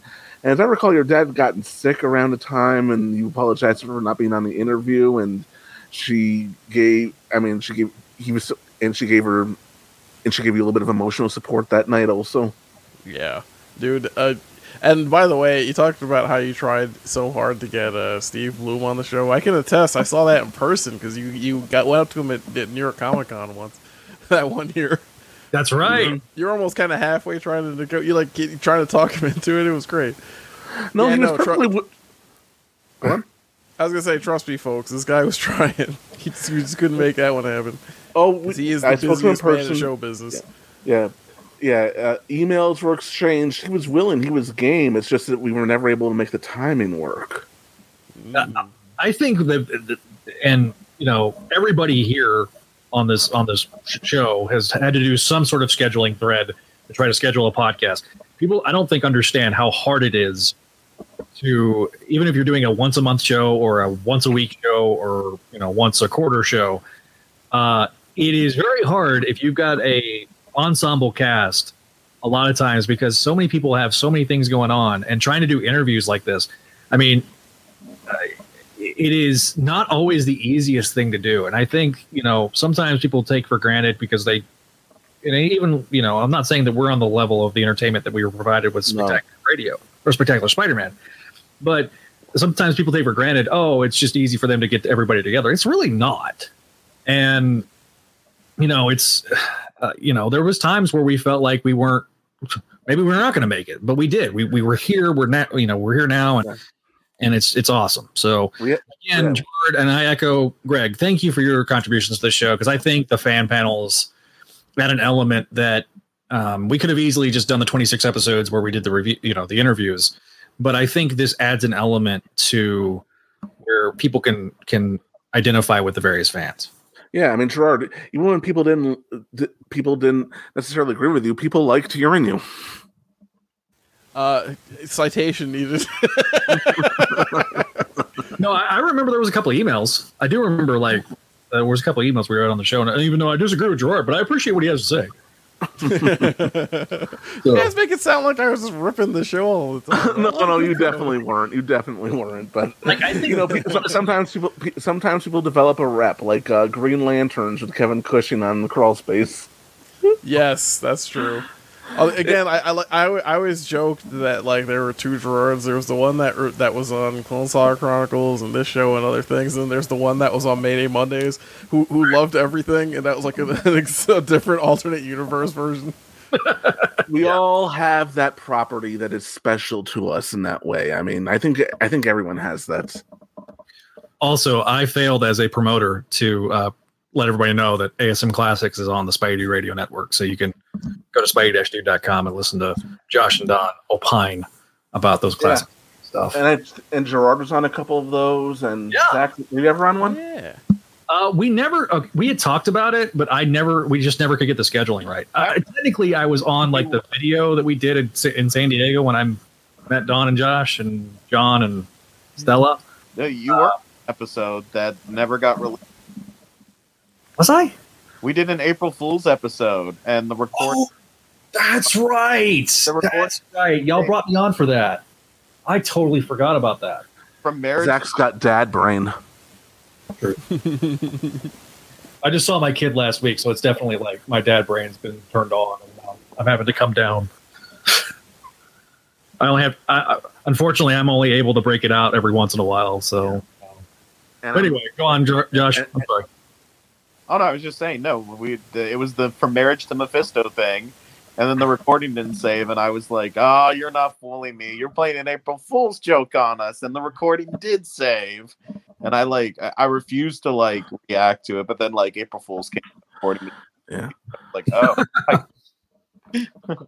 Yeah, and I'm also I, I forgot. I totally, totally, totally forgot about that. And, and also, I'm also grateful to these two gentlemen here as well who have joined us for this episode Joshua Lappin Bertone and Donovan Morgan Grant. You two have done some of the best Spider Man podcasts in the history of podcasts. I mean, and I- there was no way there was no way I was ever going to finish this show without you. And Donovan, as I said when he came on, my podcasting career started with you on Spectacular Webs. There was just no way I could finish this one without you being there. So I really appreciate you coming on. I appreciate it. That's, that's very nice. Um, I'm not. I'm not my thoughts on the show yet, so I can kind of throw that out there. Let, yeah, let's let's let Don give. I, I, I'm in sorry. regards to like compared to the 90s show, um, I mean, you know, the, the 90s show is my favorite purely nostalgic wise.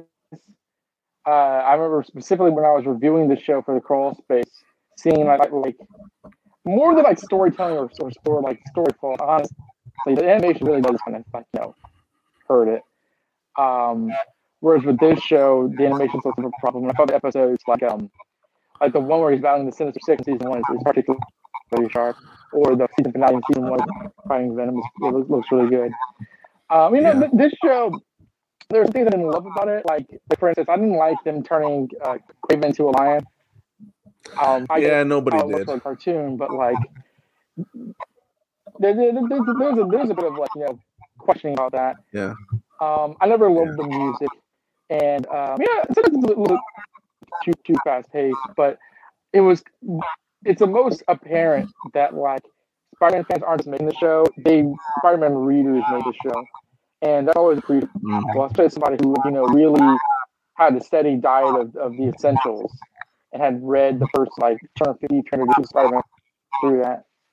Um, yeah, so no, Nine Show is my favorite. This is, in my opinion, of the complete best because it's the last time where Spider-Man, like the essence of why his character is so beloved, was so, I think, accurately represented. Because this, I mean, he's much more of a brand archetype than Spider-Man. And I think that especially doing God's work in comic books, but in terms of the, the, the media franchise, I, mean, I, I don't mind if the Spider-Man miles is still in Spider-Man. I, I really don't. But it is kind of like a different thing now in 2021 than it was in 2009. So I think that I was always appreciate like moments where, like in the Lizard episode where he was going to like take away his powers, and then he like remembers why he was in, into it. That stuff really Peter Parker, I think. Or, or when he um you know uh, uh wants to get with Gwen, but he can't because Harry's like with her and stuff like that. Like those, those kind of moments in between, I think, like Spider-Man more so than him fighting supervillains. Um, but the was really cool. I think like more than anything else, I think this is the best example of Spider-Man's humor. Um, like if the PS4 Spider-Man game had the level of writing in terms of humor that this show has, it would make that game even more perfect. I that's the one that I, w- I wish that that the game had was Josh Keaton's wi- wisecracks. Um, no, this is like you know to me the Spider-Man show, and I hope that even though there's not another season three, I hope that I see something as good as this because it's been like ten years or not. So I'm I'm, Yeah. I'm kind of in the mood for it now.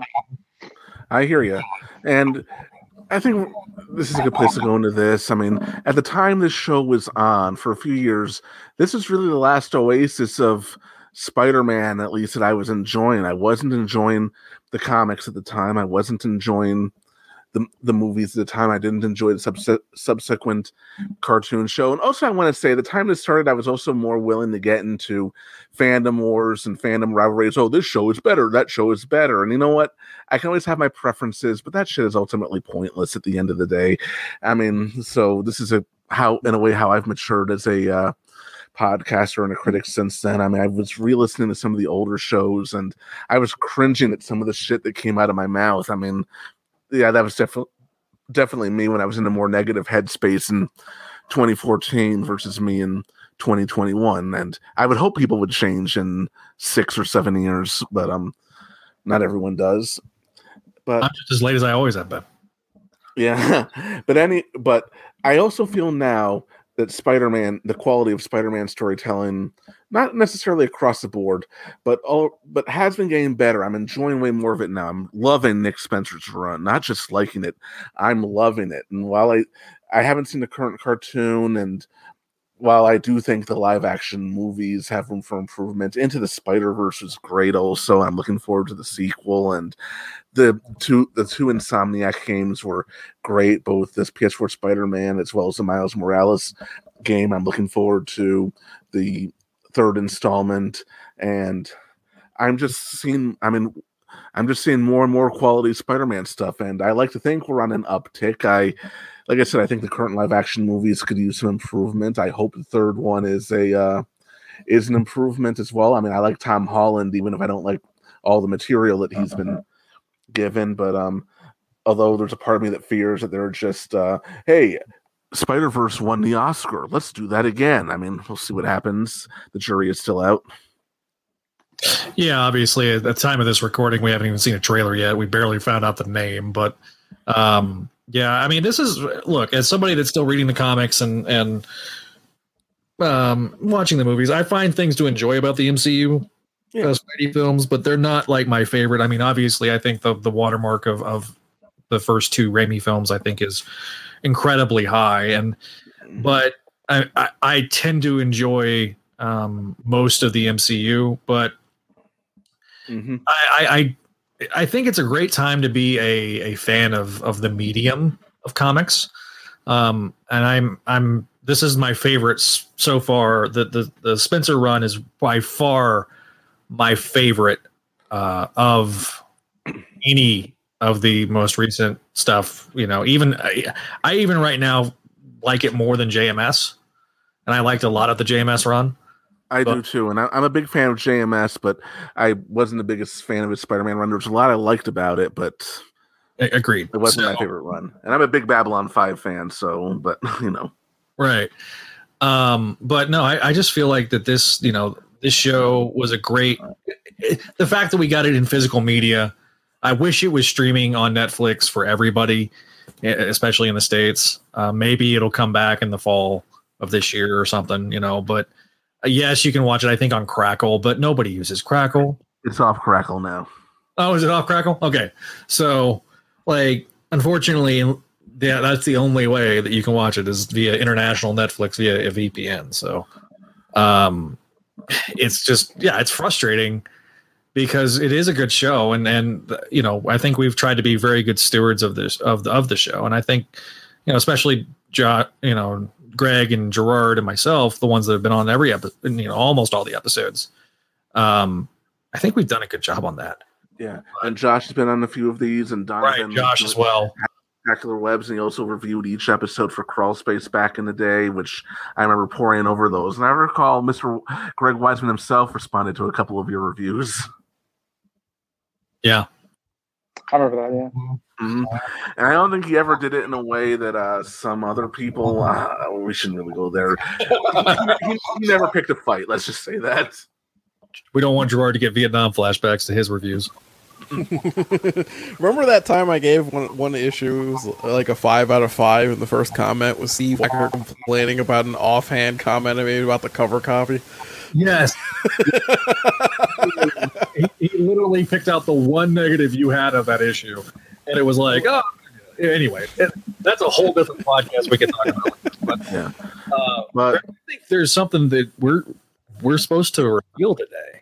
Yes, we are the worst kept secret I have, but um, I it's not a secret at all. There's been a Twitter account for several months, but um, but anyway, we're going to be doing another podcast soon. I'm going to be bringing on some old friends of mine as well. It'll continue Greg Weisman's relationship with SpideyDude.com. We were. ta- it's something we've been talking about.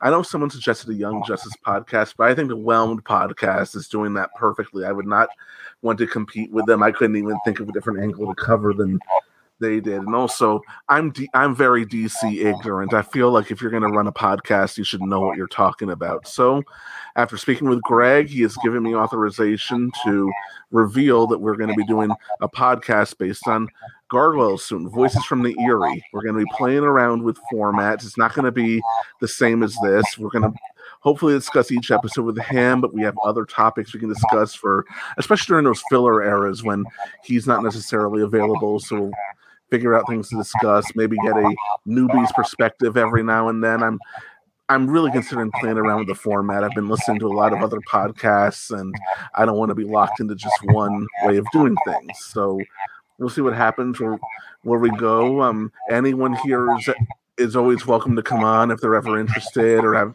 or give that show a look and want to discuss something. So hopefully one day we'll hear more from these fine gentlemen as well. I'm bring, but mostly I plan to bring on some old from people I people I know who I've gathered with at conventions over the years. We'll see what happens, and I believe we have a trailer which I edited a while back.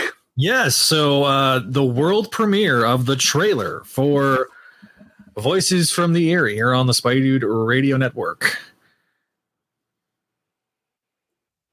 The story is told, though who can say if it be true, of a clan of medieval warriors awoken in modern day Manhattan, of the animated series that told their story. It is an age of darkness. Superstition and the sword rule. It is an age of fear. It is the age of gargoyles. It's like the world we came from.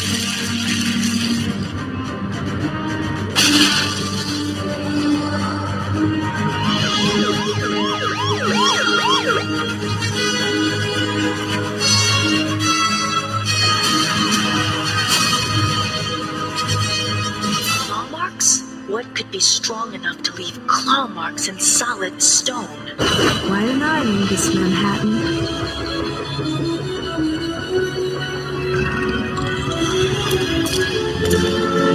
Case closed.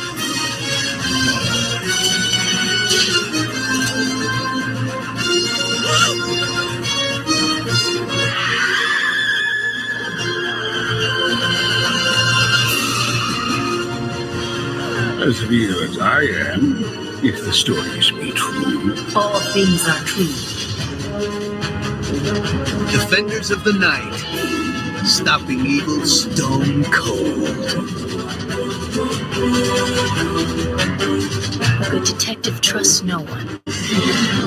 That's one thing we have in common. Everything's going according to plan. Then their descendants shall pay. I will have blood for blood.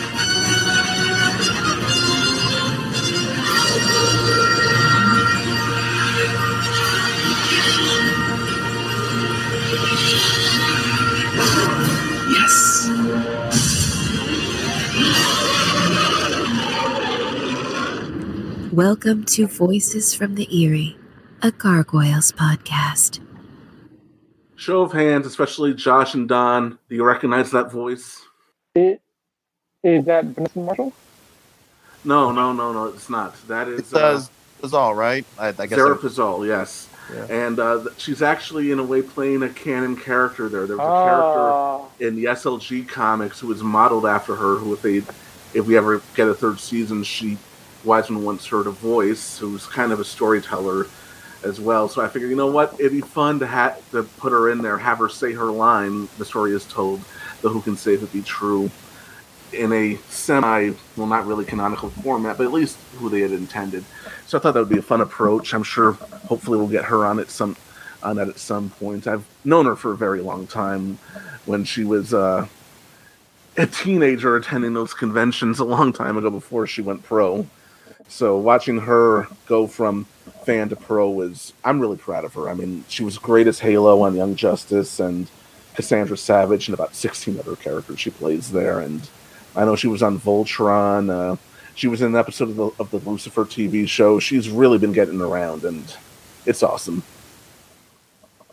Congratulations, Greg. I know you've been wanting to do this for a long time, and, and I know that it's a been, been a dream of yours for a while, and um, definitely one of those things that I'm really proud of you for. And and and I know, you, like we've talked about it on and off, and um, but we don't have a set date as to when this is going to premiere yet because you still got you're still developing it. But you Yeah. know, Also, I want to take a bit of a break from podcasting for a bit, you know, just to recollect myself. I mean, I don't mind appearing on other people's podcasts in, in a guest or a cameo status, but I just need to give myself a little bit of a vacation. And also, we don't have a trailer yet or even a name, but Zach, I believe you and I have also discussed an Avengers Earth's Mightiest Heroes podcast. Yes, uh, that is something that w- you and I have talked about. Uh, one of the things we're trying to do with the Spidey Network is we're trying to expand, not just with Spidey, but we want to do other other shows, other things we're passionate about. You and I both have a love for the Earth's Mightiest Heroes uh, series, and we wanted to do something similar to what we did here,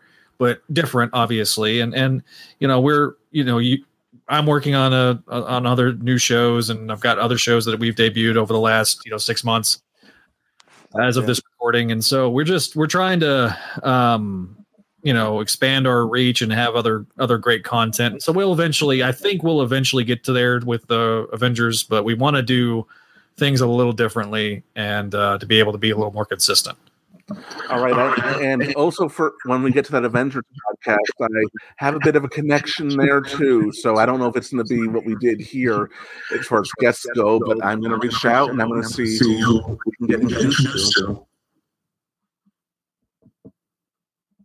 yeah I, I we we're still very early on the stages of development for that. So hopefully you know you guys will whenever we get more information always obviously follow us on our social medias like at spidey radio at spidey network on instagram and facebook uh, at spidey radios on twitter. All right, so you can follow Voices from the Eyrie and keep up at From Eyrie F R O M E Y R I E on Twitter. So hopefully we'll have some cool stuff to announce then in the not too distant future. And once again, I just want to thank everyone for everything they've done for this show, whether it was a lot or a little. You've this was pretty much the finale that I was hoping for a celebration of the show, a celebration of the podcast, because I do see this as an accomplishment. And we discussed this. Maybe not everyone would see, oh, they did a podcast. It's an, as an accomplishment, but it is. And I'm hoping, I'm looking forward to seeing the finale of CSC if slash when we get there. And I don't know. I mean, doing this all with you guys for so long, it really meant a lot to me. You have no idea. I don't think I can, I mean, effectively put it into words. Look, listen to me. I'm stuttering. I'm floundering here. I mean, I just, I'm grateful. Thanks, man. I'm grateful to have had, the chance to actually be on this show. Um, because I, I don't know that I was ever too vocal about it when it was on the air, when it was on the air and we were be, first becoming friends. So I'm glad you invited me on, man. It was it's bittersweet that we're now at the end. It is. Most definitely, I agree with that. I, I you know, when we started getting closer and closer to this mo- this episode, I was always kind of like, oh man, once it's done, it's done. And there's there's the there's this era finale. It's it's definitely the end of an era for the for this show, you know, for the Dude Network too. And um, while I'm so thankful for all you guys over the years on the various shows we've done, uh, I know that you know it is kind of a bit of a bit of a you know a, a watermark and and a watershed moment. So thank you, Greg, for for starting this. Thank you. And once again, Josh and Don, thank you to you two gentlemen for everything. I've always thought of you as two of the quintessential Spider-Man podcasters out there. I mean, I know you have you haven't done quite as much since then, but there was a time you were doing ASM classics, crawl space, cameos here and there. I mean, it was it was amazing. You two have accomplished a great deal as well. I mean, I've always kind of been in awe of you two over it. I mean, it's just I'm We're here, for man. helping to give Hmm? And don't you forget it. but no, I mean, you guys, all of you, small or large, you gave me my show. I know you keep saying this is my show, but without you guys, how without Greg Weisman and all the guests we were able to get, without Jennifer Anderson, Josh Keaton, Andrew Robinson, everyone, Vanessa Marshall, th- there was no show. I mean, I know you keep saying that I'm the man, Zach. I, I am not the man. I was just steering the boat. Well, I I, think, I, I thought you guys did, did a pretty solid job on covering a really good show because I'm not sure if any, there's any other show out there covering like this, both with the production interviews and with fan perspective. So I thought you guys did a really um, appropriate way of celebrating this series. Thank you. I, I appreciate that. So with that, um, I guess we can start wrapping the episode up, Greg, for the last time. Um, thanks again, everybody, for your for watching or watching. Thanks again for listening to this show and and and the reviews you've left us over the years and and the people that have left us feedback. Uh, thank you so much. We've we've really appreciated your time. Uh, and we've appreciated you guys taking the time to, to contact us and, and give us that feedback over the years. Uh, without without this show, look, I, I never expected to do another a show beyond Clone Saga Chronicles, and this was you know the first spinoff for the radio network, and um, you know, again, I I've said it several times, but thank you, Greg, thank you all for your for your participation. And we will see you guys next time. Well, we won't see you guys next time. We will see you on the network if you choose to listen to our other great shows on on there. And um, and for that, we bid you adieu for the last time. The final curtain has closed. Living